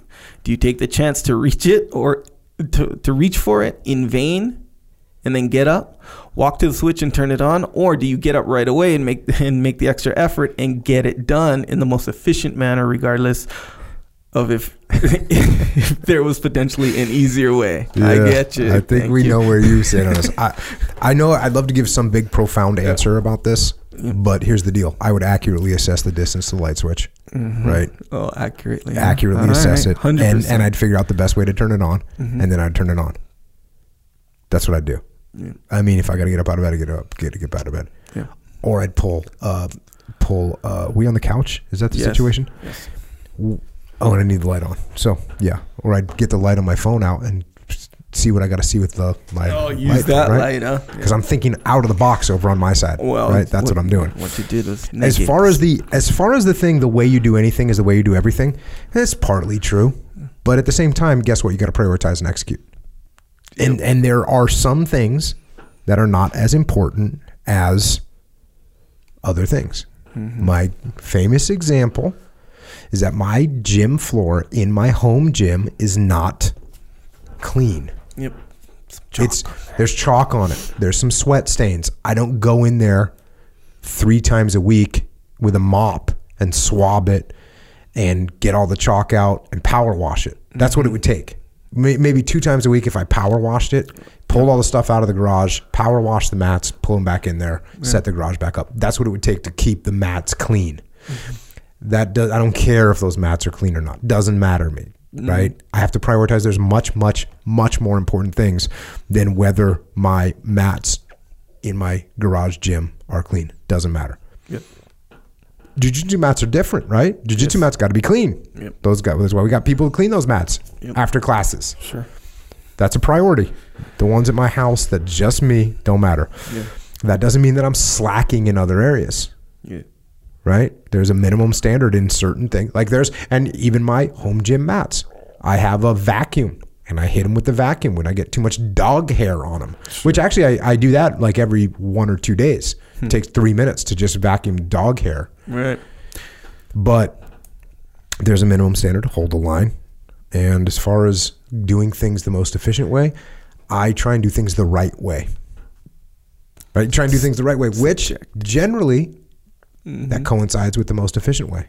Generally. Generally. There are, but here that's not what he's talking about here. So when you Oh, said here and uh, when you said I'm a fit Uh, dancer, hey. here's the thing, man, bro. This guy, I- I- you don't, we don't have his name, but man, we need to get together and like talk because, is bro, one of your this is the kind right of here. stuff that I think about all the time. not in this obsessive way, but it, this enters my mind. Man, that's a good question too. So basically, he's asking like, okay. And it happens for literally half a second, maybe one whole second, where like, okay, man, I need the light on. What do I do? Do I, you know, like how he said, do I reach for it? Because that's the easiest way. I don't have to stand up, use all my leg and back muscles to stand up and walk over. There. I just reach for it. But what if I can't reach it? Now I got to do expend all the energy of reaching for it, failing, bring my hand back, and then doing the standing up thing that I was trying to avoid in the first place. So it's one of those things. So what do I do, man? What do I do? Do I just chance it? Or do I just be like, ah, you know, I'm not going to chance anything. I'm just going to expend the extra energy and turn on the light. So what do I do, right? Yeah, man, it's a conundrum. Same thing with the, the soy sauce bowls. Same mm. thing. Also, here's a, here's one you might. Did you see the meme? Yes. There's there's a couple memes. There's yes. a couple memes about you and the soy sauce bowls. One of them one of them was like a black and white photo. Mm-hmm. Did you see that one? It was Oh. like a black and white photo, but it it said something. It was this black and white photo of of soy sauce bowls. Oh yeah, yeah. What It's did like- it say? I forget, like the the the struggle's, struggle's real, or something like that. Yeah, but it's was better than the struggle is real. Yeah. And then they had the superhero looking guy that had the two buttons. yeah the two buttons. anyway, here's one, and Brad, and here's one that this is this one's a real problem, small but a real problem for most people. For when most you're people, yes, okay. when you're laying in bed at night, you're you're sleeping, and you wake up, you're like, man, I gotta, fuck- I gotta take a, I gotta use the bathroom, mm-hmm. But not too bad. I don't have to use the bathroom bad, just a little bit. So what do I do? Do I hold it, power through the discomfort because the discomfort isn't that bad, and hopefully I'll fall asleep? Because I don't want to get up and wake myself up more and turn on the light and do all this stuff and walk around get the blood flowing. And then what if I can't fall asleep as quick or whatever? Or I'm tired. I don't even want to get out of bed, you know? So what do I do? Because if I go use the bathroom, oh man, I'll be fully relaxed. It'll be done. I don't, it won't keep me up. The discomfort won't keep me up. But if I can fall back asleep, I didn't even have to get out of bed. See what I'm saying? So what do you do? You're at that, and, and if you really got to use the bathroom, it's no issue because it's obvious, you know. But if you just have to a little bit, it's a hard question, bro. I it's cannot true. believe you're talking oh, about don't even right act. now. Don't even act. I No, know. th- What do you mean? I, th- is- I, think spend- that you have I this spend problem. Zero seconds. I spend zero seconds thinking about that issue. Zero. This is no factor whatsoever in my okay, life. So what do you do? You're like, I'm gonna go use bathroom. Uh, here- here's my here's my answer to your question. Yeah. If I have to go to the bathroom, I go to the bathroom. What if you kind of have to go to the bathroom though? There's no kinda. Yes, I there either is. have to oh, or I don't. Oh no, no, no. Your okay, so if your bladder is full, okay, you gotta use the bathroom. What if what if your bladder is one third full? Then I don't have to go to the bathroom. Oh, okay. So you have a, a distinct like cutoff then in feelings. So you don't have that gray It's area that I most do or I people- don't. All right. So most of us we don't have it like that. No. We gotta like consider, you know, no. the same way that this guy who has answered the question. No, no, no, no. This anyway. Ah. anyway, I dig it, and man, that's gonna be one of those ongoing challenges. I think. You know. I think the main, and I almost left that whole second half of the question because the main point of the question was the way you do anything is the way you do everything. Yes, that's true to a point. You should definitely keep, you know, you try and maintain consistent effort and hold the line and everything. But the dichotomy is that if you try and hold the line on every single thing, that's not possible. And you'd spend your whole life cleaning up everything around you and fixing things, Yeah, and what you'd just be, you'd be wasting time when you have you need to prioritize and execute pick the biggest problems pick the biggest things that are going to have the most impact on you and then focus on those things and don't worry about some other things Yeah. Shoot, man, that's that little conundrum is everywhere. Bro, sometimes I'll be vacuuming. and then you know how like when you vacuum over like I don't know, let's say it's a piece of big piece of lint. You go over the vacuum once, you know? And it doesn't go in. You go again, it doesn't go in. You go, you go I could have picked that thing up like 3 4 seconds ago. so why you know? didn't you because I thought I could have, I could have got it with a vacuum, and I wouldn't have to bend down. You know what I mean? It's like that kind of stuff. It happens you, all the you time. take laziness to a whole new level dude it's, it's efficiency, not la- laziness. But either way, you know what though? This guy, you combined with this guy's question, answered the question with how you do everything. You just establish a protocol. If there's a question, you just do the guaranteed one. Yeah. If I see a piece of lint, I, I, I vacuum it. One it didn't go up. Boom, pick it up. That's it. 100%. Maybe you get a double take, right? Yeah, Because generally you got to go forward and back on a vacuum, anyways. Yeah. You know what I'm saying? You can Yes. just rerun that same track yeah. Eh, because you know you're going forward, back, but you're you're offsetting a little bit. Yeah, and sometimes the back, depending on your brush, depending on the back one or the back one, sometimes is Yeah. more powerful Oh, okay. because the brush spins a certain way. You know. Interesting. But either way, yeah, good. But you either way, one you just- repeat. okay, yeah. nope. And then guess what? On the forward stroke, you can go now to your next track, and you can bend down, grab the piece of lint. You're good to go. Done. Yeah. So, and the point is, establish a protocol where it's like, you know what, I'm not going to waste my time. No. You know, risking it and all this stuff. I'm just going to go for the, the the real deal. Problem solved. Either way. All right. Next question, Jocko. I'm a firefighter slash EMT. I recently and recently I went on a call where a patient didn't live. Not unusual by any means. Unfortunately, I deal with loss of life on almost a daily basis. I detach and do my job, always working to get better. This call, I failed to detach. It hit me hard when the patient's husband let out a chilling let out chilling screams as his 30-year-old wife went from alert and talking to dead within minutes. I let myself enter into his shoes at that moment. I got over it quick during my days off and moved on. It's part of the job and I accept that. But my question is, when does it become inhumane to detach? Do we sometimes need to let some weakness through to remain grounded when dealing with such major incidents as loss of life? Thank you. Okay, first of all, sympathy and empathy are not weaknesses. They're not weaknesses. In fact, it actually takes strength to be able to deal with these types of situations and these types of emotions. The weak move would actually be to cut those emotions off completely. So, that being said, as you know, obviously there is a dichotomy because you cannot let the emotions overwhelm you. As a matter of fact, if you get overwhelmed by your feelings, then you can't do your job properly, which in its own right is inhumane because now you're not able to treat the patients that you're trying to save because you're getting too emotional about it.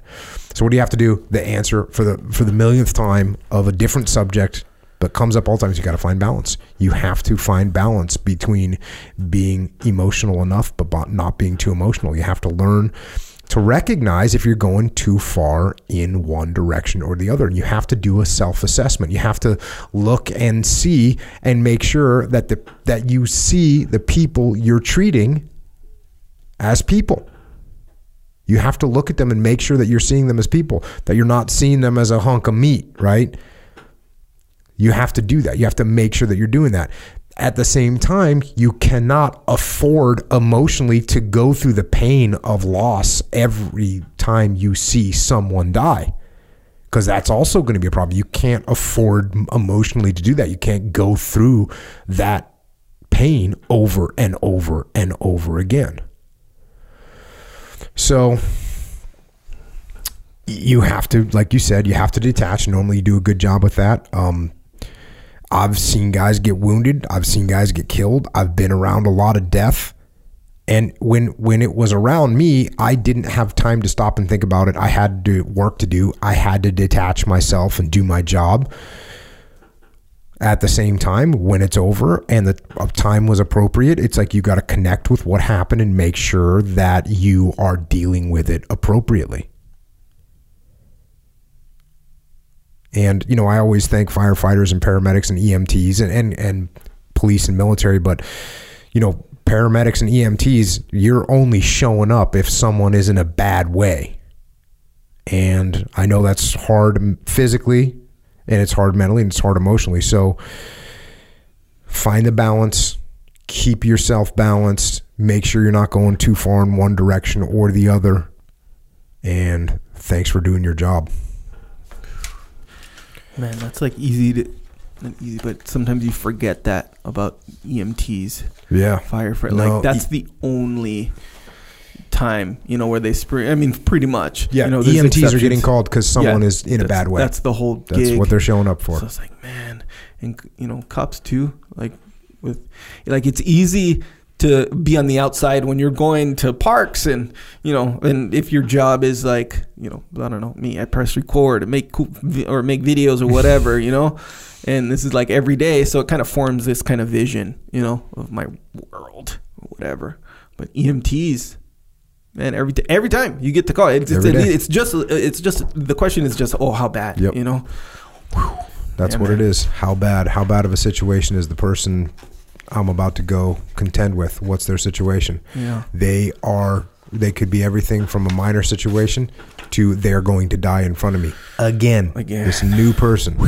and their life and their kids and their mm. family and you know Peter Attia talked about some of that becoming a bit jaded. In fact, it's a pretty horrific story and it's worth listening to that podcast when he was on and he talked about how he got to a point where some patients he started to look at like he'd be mad at them. Yeah. Mad at them.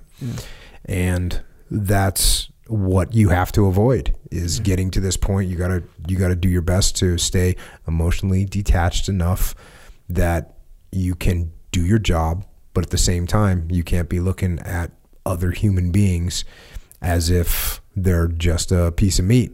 Yeah. so hard job. Oh, yeah. I think we got time for one more question I have good ideas, but I have trouble executing. Do you have any tips?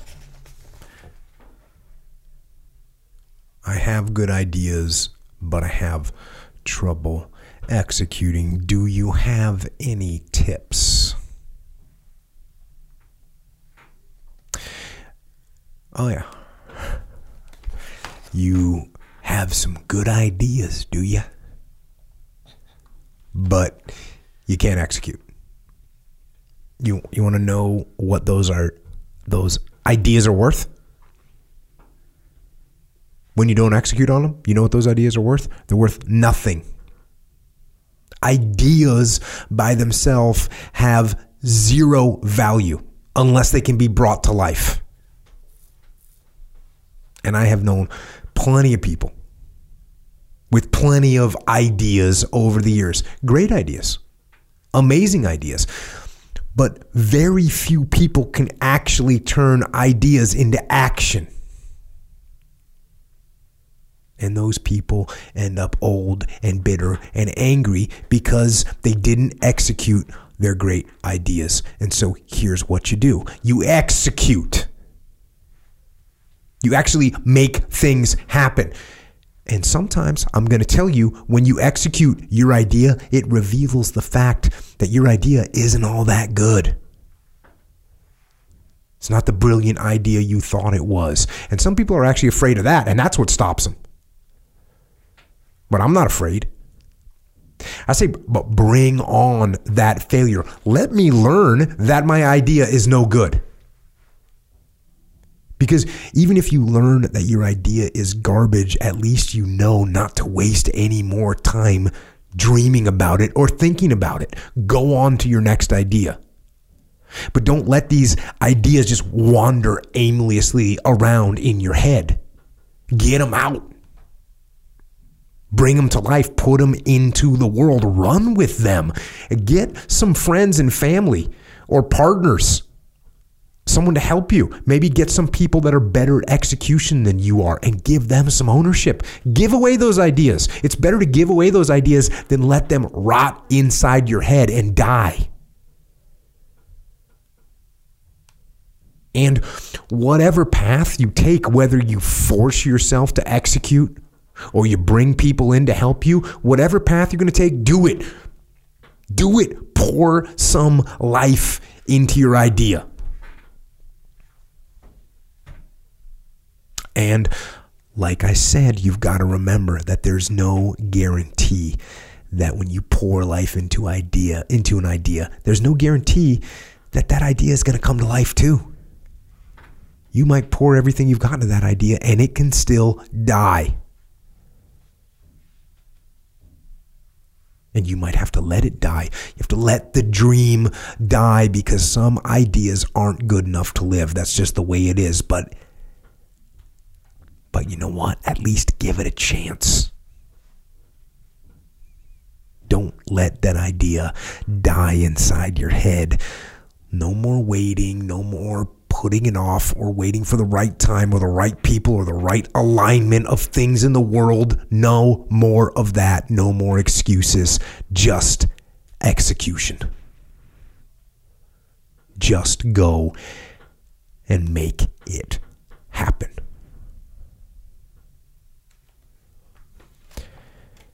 And I think that's all I've got for tonight. So, Echo Charlie, while we are over here trying to make things happen, Yeah, man. so we have to go hard. We have to execute. You got anything that could possibly help us execute Yeah, our mission? sure. What do you got? Well, talk about origin first. This is an outstanding way to execute and maintain the execution. Mm-hmm. So while we are doing jujitsu and you don't know what kind of gi to get yet, which would be crazy, but you know, hey, people are starting every day. And when you start, you do have that question most of the time. What's the maximum age for starting jujitsu? Uh, death. I think it's the day before you die. The day before so you that can be 100, whatever. Yeah. The the reason you don't start the day before you die is you don't want to go to your deathbed with regret. Because as soon as you even learn a little bit of jujitsu, you'd be like, dang, I wish I would have started that a month ago. Yes. And had a month of solid jujitsu. Yes. To try and learn what was happening. Yeah. How these people were choking me. Yeah. So yeah. We have people no all the time starting jujitsu, all ages, from four or five. Below that, yes, you should be training. Your little kid should be training jiu-jitsu, but it's more of a playful thing that you do with them because you know the techniques and you start to have them escape the mount. You start to have them arm lock you. You start Right. to have them put in that rear naked choke. You got to make sure you tell them that the rear naked choke is dangerous and not to do it if you're not around because that is actually a scary thing. I used to I used to be a little bit nervous about that when my kids were real little Yeah.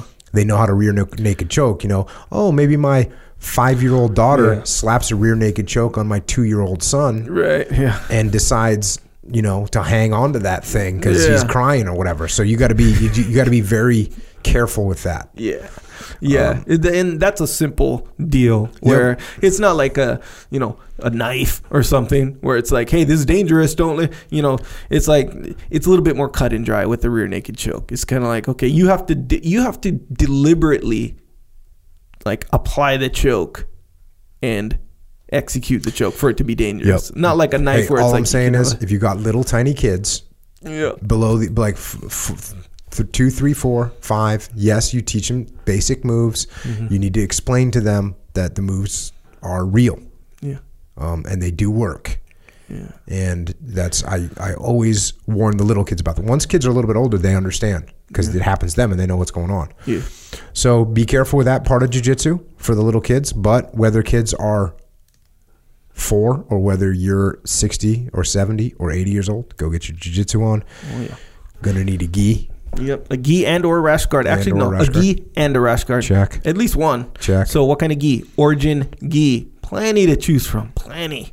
Mm-hmm. In- increasing by the as time goes on. Straight up. All made in America, Mm-hmm. and factually the best gis in the world. Yeah, and when you buy an Origin gi, you are you are investing not only in yourself, but you're also investing in this great country as we rebuild manufacturing inside our country, bringing back the old New England factories that they sent overseas. We're bringing them back. We are actually bringing them back. We are b- buying equipment back from overseas, We're bringing it back here on ships. Can you imagine that's happening right now? We are doing that. You are doing it. that. Yep. You are making that happen. Also, we got jeans. Here's the deal. I talked to Pete, Pete Roberts, Sure. Origin. I said, Pete, how many people do you know that do jujitsu? And he's like, oh, 100. I said, how many people do you know that own a pair of jeans? And he said, 200 million? Yeah. I said, we need to make jeans. Everyone wants jeans. Everyone needs jeans. Everyone would want jeans that are not only high quality, but also made in America, sewn by craftsmen in Maine. So, yeah, we got Origin jeans. They're awesome. We got- American denim. American denim, I like it. cotton, cotton.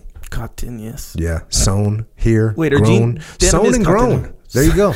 I'm surprised Pete Roberts hadn't come up with that one yet. Grown and sewn Grown in America, sewn. baby. Boom. There it is. Boom. Also, joggers. Speaking of pants, jeans or pants, obviously. Mm-hmm. Joggers. Don't get into the joggers. You're you're not allowed to do joggers. nope. But for us who like comfort and functionality, maybe a twist of style or whatever. There's some joggers on there.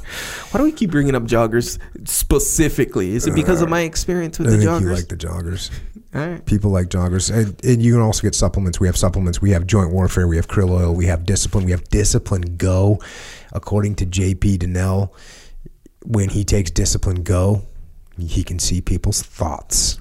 Yeah.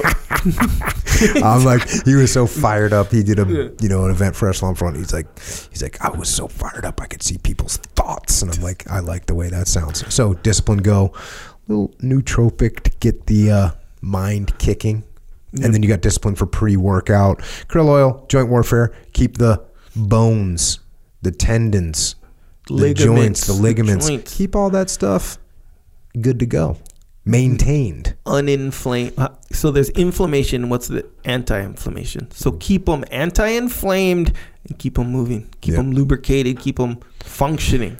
Very important. And in Mulk, we got Mulk. Some people don't even know what Mulk is. And it's really easy to explain. Mulk is Mulk. Yeah. Happens to have what 22 grams of protein Yeah. in there. Clean protein Yes. too, by the way, Delicious. which is different. You know, and, it- delicious. Yeah, very delicious. And that was I was talking to my friend Kenny Mm-hmm. the other day. He's like, "Oh yeah, so like, what's so special about this thing?" And I kind of I got past, I detached. You know, I got Oh, yeah, past Because you were getting emotional at a little bit emotional, but I was like, I started like going into this whole pitch to my friend. By the way, it was so it, it turned out to be a pitch, but just like how it's all clean and then we use you know monk fruit to sweeten it, and it's like doesn't taste like some diet thing, or whatever. It's like a dessert. At the end of the day, I think I think he accepted the. It was The best thing to do if someone wants to know, you get, mix one up. yeah. Because as soon as you mix one up, people are like, oh, yeah, I'm, I'm ordering it. it. I'm getting this now. Because how can this be good for you? Yeah. That's the question. How can this be good for you? Yeah, it tastes like that. It's true. Mint chocolate, peanut butter chocolate, vanilla gorilla, darkness, the chocolate darkness.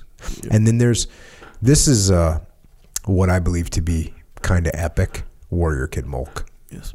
Because Warrior Kid Mulk, you can go to your grocery store and you can buy something that will flavor the milk so that your kids will drink milk. But while you're drink while you're giving them milk, you're also giving them poison. Yep. Right? Is Yes. sugar poison or is it not? Yeah. you can eat enough sugar yeah. that you die. Yeah. Right? People do it all the time. They get Yeah. diabetes. Yeah. So we don't want to give our kids poison. We want to give them power. How do we do it? We got Warrior Kid Mulk. We got strawberry and chocolate. They taste amazing. They are engineered the best possible food that your kid's gonna eat. Yeah. Think about it. You can say, "Oh, you want some dessert?" and they'll get all excited. Here, have a strawberry milkshake. Well, And what do they think? Thank you. yeah. Can I have more? And you know what you say? Sure. Of course you can. You can have all you want Oh yeah. because this is protein and probiotics and vitamins. This is everything you're supposed to be eating as a child to grow up and be strong and a world beater. Yep. The how. All right, check. Get some. Yes. Okay. Also, if you want to stay on the path and represent at the same time, attire wise, Jocko's store. It's called Jocko Store. So you go to jockostore.com. That's where you can get your t-shirts, Rash more guards. rash More guards rash for the guards. jiu-jitsu. And it's good to have more than one rash guard for multiple reasons. One is that if one gets dirty, you don't have to rush to wash it or rush to get it back in the rotation Yeah. Plus, necessarily. there could if- be a whole decision-making process you got to deal with there, right? Which could be problematic for Echo Charles. It's possible, yes. Right. You know what I ran into? And this is so psychological. So I, I wear, you know, I, I, whatever. I have a bunch of rash guards. Yeah. So I get injured wearing this one rash guard. I, I won't wear it anymore. Because I'm like, oh, it made me get injured. yeah, Here's the thing. superstition. Yeah. But here's the thing. I know that superstition is fake. But You know what I'm supersti- superstitious about? being superstitious. No, nothing. Don't care. Yeah. See? That And- shirt didn't hurt you, bro. I know, bro. I know exactly what hurt me. That's what makes it even worse. Either way, whether that's your Are you going to retire the rash guard that you wore today when we were training? No. No, that no. Are you sure? No, because I guess if I well, yeah, see, I see what you did there. No, that no, no, no. The wa- rash guard I wore today was all good. It, was the problem I had today was psychological, and it wasn't really. Actually, you were my problem. Straight up, you were my problem. Yeah, that's right. Extreme So ownership. I thought it was funny though. For all my jujitsu career, you know, if I have a good roll with someone and I and I and I, you know, do good against them, a lot Yeah. of times they say, oh, "You're really strong," right? They never say like, "Oh, you got good jujitsu." Mm-hmm. They never say, "Oh, like I liked your guard passing," or Mm-hmm. "Hey, you got a really good hip movement." No, they don't say that. What they say is, "You're strong." Yeah. That's what they say. Mm-hmm. Today, I got my first kind of alternate compliment from Echo Charles. Yeah. you didn't say I was strong. Nope. You said I psychologically destroyed you. Yeah. What was it? The whole thing. Okay, so you and you've been doing this kind of recently, where like I can't. I don't even have to be breathing hard, but just maybe just a little. You'll like act. You'll be like put on this little charade, like oh, or like or I'll like push you or something. You'll be like oh man, like you won't say that, but your your body will be like oh that push was so hard. So you'll do that, and I know what you're doing obviously because you make it obvious, but then what that does to me is like man, it's like. So you don't really take me seriously right now. So it kind of makes not angry, but a little bit like frustrated because I'm over here. I'm like trying to do a little yeah, something against yeah, you. Sounds like there's something.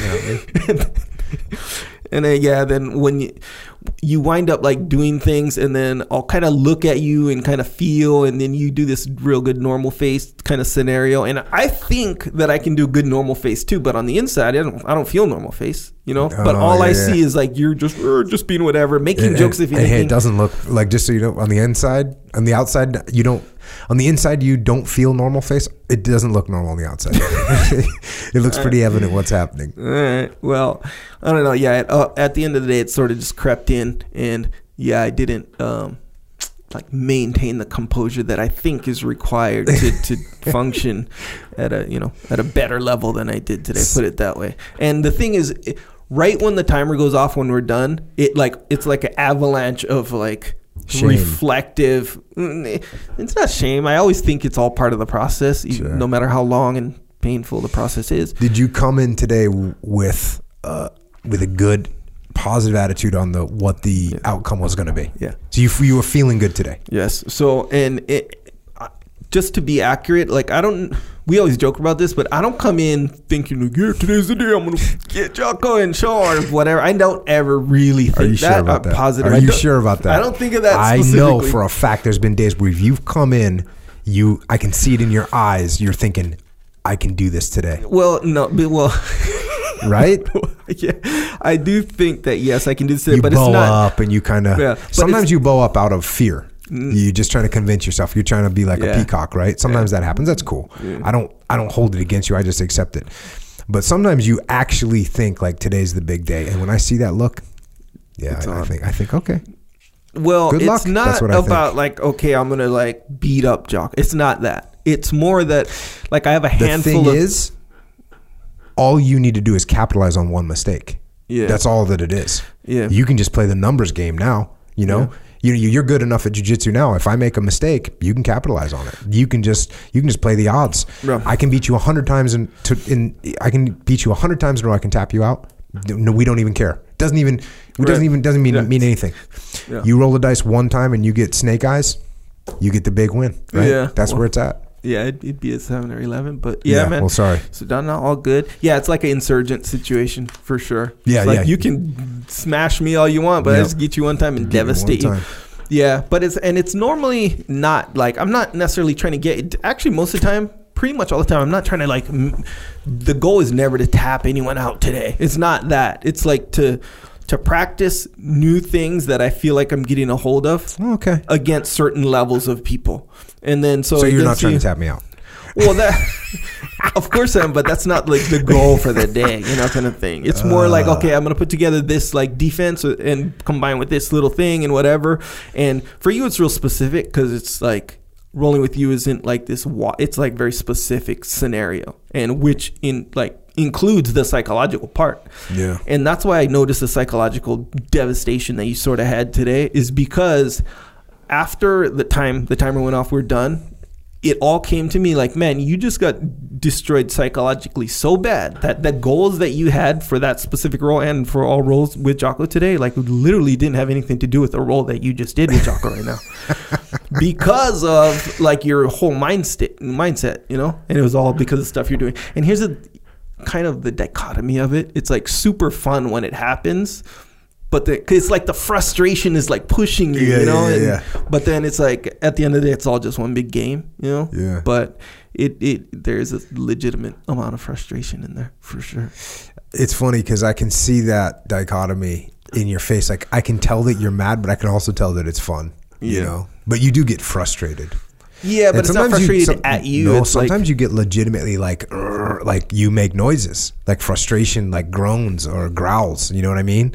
yeah, but it's like at you know how like And then you know what else you'll do? Let's go again right now, right? Like a little kid, like a six year old. I know, bro, but the thing is, like, for real, and I, from the outside, I can see how that that could. You know what I don't way. like? You know what I don't like is when I tap someone out.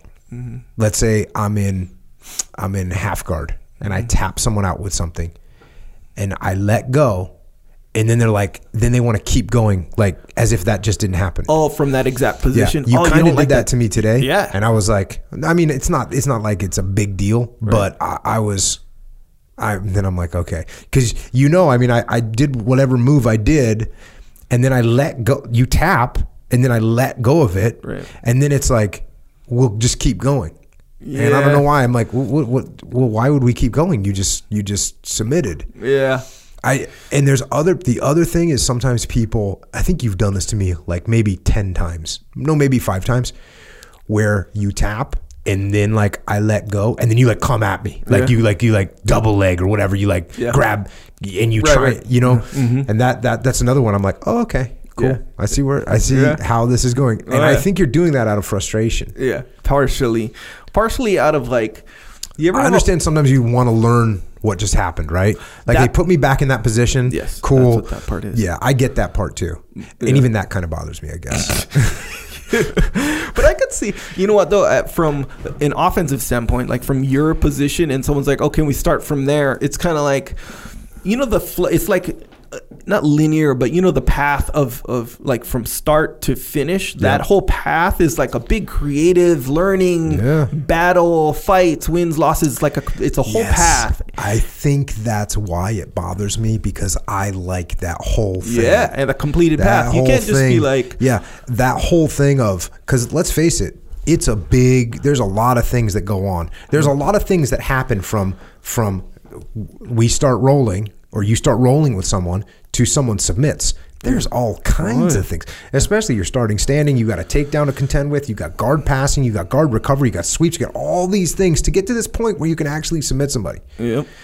and all of a sudden we're just going to skip 85% of that battle which by the way from my perspective all that time all that battle is i'm i'm maneuvering the whole time you know what i mean like Yeah. it's Oh, all yeah. part of my game it's your all game. part It's of path. me getting that submission submission doesn't start when i hit the mat the submission it starts before we shake hands Battle. you know what Oh, i'm yeah. saying Yeah, man. I so when it. we skip a big chunk of the battle i like that whole part of the battle yeah. so when we skip it i just feel like oh that's kind of weird yeah yeah, you're right. like we just jumped to the end of the good song that has the guitar solo. Like, Yeah. no, you got to listen to the whole song, man. Yeah. appreciate that thing. Yep, you're right, bro. Hey, and hey, a good movie, right? Let's just skip to the scene Yeah. i- where the battle takes place. Yeah, have you ever done that? You just watch the battle scene. It's not as good as when you watch the whole build up. Right, up. the Coen- I want to hear the whole. I want the whole build up to take place. Yeah. I don't just want to watch the battle scene. Yeah, that's actually that, it's good, and I'm actually glad that we kind of analyzed it because Yeah. because you because it could be looked at. I always looked at it because I've done that. Like I don't always do that. No, I actually pretty yeah, rarely Like I said, I think you've done it probably five times. We've rolled Yeah. thousands of times. Yeah, and um, it's like okay, can we start from there, kind of thing. And I it, That's it, a little bit different. A little bit different is like, hey, can you just wait, put that back on me? Let me see. if I could get out, okay, you got out, cool. Now we'll start again. Right, right. No, That's yeah, no, I'm not talking about that. Yeah, I'm talking about what I did. Yeah, today, where I was like, I didn't say it, but I just sort of stayed there, kind of like, let's kind of take it from here. Yeah, I think that Yeah. was you. Yeah, yeah, Yeah, that was me. And um, and I've done that before, really rarely, but I looked at it as shoot, that was like a pro, like I made a legitimate mistake right there. Let me like get back in that mindset and continue actually rolling. Mm-hmm. I think that's part of what bothers me. yeah, it's not I up think to me. I think part of what bothers me is I think to myself, um, oh, you just made this little mistake and it was kind of a fluke. Right, That's what yes. you're what you're implying is like, oh, this is just a little fluke. You were lucky. That won't happen again. yeah. That's like sometimes people get mad when I submit them. Not very. I'd say rarely. Mm. And I'm always like, man, is that is it that much of an insult that I just tapped you out? talking- You know what I mean? yeah. Like, it's, like I'm not when somebody taps me out, I'm not mad at them at Yeah. all. I'm like, dang, nice job. That was Yeah. awesome. Good job. Yeah. But yeah, I think people, or me anyway, it's like anytime we'll get like anything's out of frustration, it's literally like maybe a 30% frustration, 70% you're just a guy that can take that kind of abuse. You know, like if you're like, okay, good, you know, you Yeah, tap me out. good, yeah. And then I, you turn your back to reset and I, Yeah. I jump on your back or, or take you down, whatever. Like you can, I won't do that normally to Yeah, someone. yeah, yeah, yeah. No. And So- even when you do it to me, it's not like you you haven't ever like jumped and like put a rear naked choke on or something like that. You know, Yeah. you've kind of jumped into a slightly advantageous but normal position for us to be in. Yeah, which is yeah. no big deal. Yeah, Like, you, you have taken my back a couple times. Yeah, but and then even then, like, bro, we've been in this thing for a long time where it's. Let's say I got it. Maybe that might. Would that even bother you? Let's say I jump on your back in, in one of those situations and I got the rear naked choke Mm-hmm. Yeah. and I and I finished it. You- well, I would kind of be like, well, Well, we both know, you know, like, bro, I didn't really get you. Yeah, I that would totally kinda be a that. bummer. Yeah, but um, but uh, real quick, back to the uh, the path. You know, like when you when when you want to like you Yeah. tap a guy out and he wants to start from that same position or Yeah, whatever. yeah. If you look at that path, that whole path that is so let's this that's a valuable path. For Every sure. path that you create, it's like learning and it's this big thing and it's fun. There's little competitiveness in there, whatever. And at the end, you finish each path as like this tree or whatever. It's done. You finish it with your submission when you win or when you lose. To in training or, or mm-hmm. even in competition. For sure. You win or you lose. You can't like after you win and complete your masterpiece path of wins and losses, you know, through the whole thing, and you're done that guy just can't step in and be like, no, it's not done. It's just sort of paused on my turn. Like, bro, you can't jump in and dictate that kind of stuff. You lost, brother. You got to start all over and try to create something else Yeah. now. You know, try a new try a new So song. you can't just over be here. yeah. But at the same time, if you're looking at like training rolling as just practice, just training, just you There's know a big whatever. difference though. Yeah. There's a big difference between hey, we're gonna actually practice right Yeah, now, You're right. and we're gonna roll. Yeah, because rolling is understood that is competitive. That's Yeah. the whole reason it works so good. Yeah. It has to be competitive. So yes, that's why when you tap me out, I do consider it, no matter how much percentage, whatever, I do consider it. You beat me straight mm-hmm. up in practice, in training. You beat me because there's a significant amount of competition right there. So yeah, you can't be messing with, messing with the other guy's wins. Can't mm-hmm. do that. Yeah. You're right. I can't. I'm never doing that ever again. If you want to do it, it's fine. I'm just saying it's, fine. noted. It's not fine. I'm not It's doing noted. it. I don't want to be that guy to do it even. I'm being that guy. Nonetheless, back to representing on Jocko's from Jocko's store. Jocko has stuff, shirts and rash guards and hoodies, hats, cool stuff you want to represent on the path. If you okay, so I made the new, a new good shirt. I think it's on there. Yeah, it's on there. Hmm. It's just it's good. It's the it's good literally. Um, says good on it with the font and but it does not have your head on it. So it's way more basic. Cool. You know? Cool. That's the one where like you really got to be in the know. You see it in in the wild, you're gonna be like, If you listen, you know. yeah, yeah, it's a good one. Did you see the dude that got good on his thumbs? I think it was his thumbs. Oh yeah, G like, O on one and O D on the other. yeah, man, I, Tattoo. I dig it. Yeah. In proper font, by the way. It's deep in the game. Yeah. So yeah, if you want to represent on the path, jockostore.com. If you like something, get something. White tea. Hmm. Jocko white tea. Available. Drinking it right now from the can, which it comes in. Tasty and good for you. And also the tea bags. You can get that stuff on Amazon. And if you get it, you can deadlift 8,000 pounds, which is awesome. Yeah, so that's something. Also, subscribe to the podcast if you haven't already. I'm just, we're just gonna leave it at that. If you haven't already, hey, subscribe if you want. You don't have to. And don't forget about the. Warrior Kid podcast. Just released two new Warrior Kid podcasts, 22 and 23. Get some questions for Uncle Jake. Hear some stories from Uncle Jake about when he was a kid. Also, get Warrior Kid soap from IrishOaksRanch.com. There's now Trooper soap Yep. with the rope. With the ropes, open a rope. Yes. Yeah. So, IrishOaksRanch.com. Aiden is up there making soap on his farm. And what he wants us all to do is stay clean. Did you tell him, and then now he wants us to stay clean, or are you just sort of, you know, imposing your tagline I impose onto the the, whole deal? All right, man. Aiden. I dig it either way. Also, YouTube. If you want to, if you're interested in the video version of this podcast, or you want to just see excerpts or whatever from the podcast, get on YouTube. That's where you get. And there's it. also videos that Echo perceives as very legit because he made them. Bruh, you're the one who used the words legit. Thanks. Check also psychological warfare on iTunes, Google Play, MP3 platforms everywhere. This is a album where I can help you in little moments of weakness get over that moment of weakness and get yourself to stay on the path. If you want something visual to help you stay on the path, check out flipsidecanvas.com. It's a little company owned by my brother Dakota Meyer. Podcast 115, by the way. Absolutely an epic podcast to hear and listen to and to be a part of with Dakota. And we became good friends after that. And he's got this company, flipsidecanvas.com, and he is making pictures, mm-hmm. canvases, posters that are cool and will help you stay on the path. There's a discipline He goes freedom one. There's one that says good on it. If there's anything else you want, let me know on the social media, and Dakota will make it happen.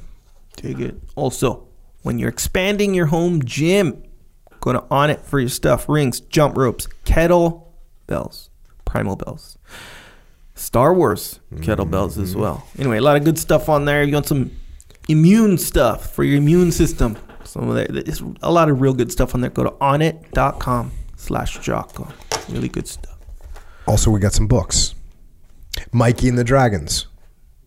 Mikey and the Dragons is about a little kid that's trying to overcome some fear, and he does it by reading a book. The book is called The Dragon Prince. Check it out, Mikey and the Dragons. Also, Way the Warrior Kid. One, two, and soon to be three. That's a series of books about a kid that's having kind of normal trouble that kids have, but he's got an uncle, Uncle Jake, who used to be in the Teams, and he comes and helps his cousin out, or his yeah, his- his cousin is his nephew. Comes and helps his nephew out. So those are called Way of the Warrior Kid, Marc's Mission, and Where There's a Will is book three. Also, Discipline Equals Freedom Field Manual. That's a book that you need or it's a book you can give. I'm super stoked when I meet people and they say, Yep, I've given 28 copies of the Discipline Equals Freedom Field Manual away to other people in my family, other friends that I have. Why? Because it will help people get on the path and live a better life. That's a powerful thing. If you can actually help someone live a better life, there's a manual on how to live your life. It's called the Discipline Equals Freedom Field Manual. It's not a normal book. It's not normal. Uh, my publisher, when he was publishing it, he said this book is the biggest risk that he has ever taken in his publishing career. And they, he also said, or actually, my agent told me once the book came out, the book it the book sold more than any scenario that they had predicted for the book. So they you know they do these predictions of like, oh, if it sells this, it sells that, it sells this thing, it sells that, it sells the other thing. Mm-hmm. There's something called a hundred percent sell through rate, mm-hmm. which means every single book that got shipped got sold. Oh, this does not happen, mm. and then they're back ordered and they had to make more. Now the book is still selling like that. Discipline equals freedom field manual. Why does it keep selling? Because people read it and they get it for people they know. So check it out. It is the manual telling you how to get on the path and stay on the path. The audio version of that book is not on Audible. It's on iTunes, it's on Amazon Music, it's on Google Play and other MP3 platforms. Of course, there is Extreme Ownership, the first book that I wrote with my brother Leif Babin about the combat leadership principles that we learned on the battlefield and how you can apply them to your business and life. And we followed that book up with a book called The Dichotomy of Leadership, which, well, some people are saying it's better than Extreme Ownership. Read it, judge for yourself, tell us what you think. I think if you read Extreme Ownership, when you read Dichotomy, a lot of things are going to fall into place. A lot of little, lot of little, lot of little things that you didn't quite have it the way you wanted it to be. When you read Dichotomy, it's going to come into place. Also, we got Echelon Front, which is our leadership consultancy. We solve problems through leadership. That's what we do. It's me, Leif Babin, JP Dinnell, Dave Berke, Flynn Cochran, Mike Sarraille, Mike Bajema and our latest addition to the team, Master Chief SEAL retired Jason Gardner. Go to echelonfront.com if you want us to come work with your company. The Muster. We got three musters this year. All musters ever have sold out. These are going to sell out well as well. There's May 23rd and 24th in Chicago, September 19th and 20th in Denver, December 4th and 5th in Sydney, Australia. Go to extremeownership.com. If you want to come to these things, just go and register. I had friends, friends that said, Hey, you know, I didn't really sign up. Can you just give me a couple tickets? And I'm like, Actually, no, I can't. Because we, we can't fit any more people in the building. So, no. So, I can't help you if you wait too long register, get on it early. EF Online. This is our interactive leadership training. If you want to get everyone in your company aligned, if you want everyone in your company to understand the fundamental principles of extreme ownership, if you want them to understand the fundamental laws of combat that we used on the battlefield and that we have now taught to scores of businesses, if you want to have that training, you can go to EF Online. It's interactive. It's you have to make decisions. It's choose your own adventure. It's tests. It's it's briefings. It's everything, and it's awesome. So check out efonline.com. Also, EF Overwatch, where we are connecting proven leaders from the spec ops and combat aviation communities with companies in the civilian sector. Now, here's the thing you might think, well, I've got to hire somebody that's experienced in this industry. That's a good thought. I understand where you're coming from. What I recommend you try is instead of hiring a person that has experience in the industry, have hire somebody that has experience in something more important. That is leadership. You can teach them and they can learn very quickly the industry that you're bringing them into. What you can't teach someone and what you can't give them is 20 years, 25 years, 22 years of leadership experience in the most high stakes business there is, and that is war. So go to efoverwatch.com if you want to hire someone like that or if you are in that position, if you're a vet and you want to look to get placed into a company that's looking for leadership, efoverwatch.com. And if you want to spend even more time with Echo Charles and myself, because for some reason you think 500 hours of podcast isn't enough for you, we are out there. We are lurking on the interwebs, on Twitter, on Instagram, and on Facebook. Bookie. Moha. Echo is at Echo Charles, and I am at Jocko Willink. And thanks to all the people in uniform for your service. That's our military personnel, also our police and law enforcement, correctional officers, border patrols, all first responders, and tonight, especially the firefighters, paramedics, EMTs who face suffering and death on a daily basis and they learn how to handle it they learn how to stay balanced. They learn how to detach, but not too much. Thanks for all of you for providing us the freedom and security that we enjoy every day. And to everyone else that's listening, you have ideas you have dreams, and you have vision, and that's cool. That's awesome. But none of that means anything unless you execute. So execute, move forward, take action.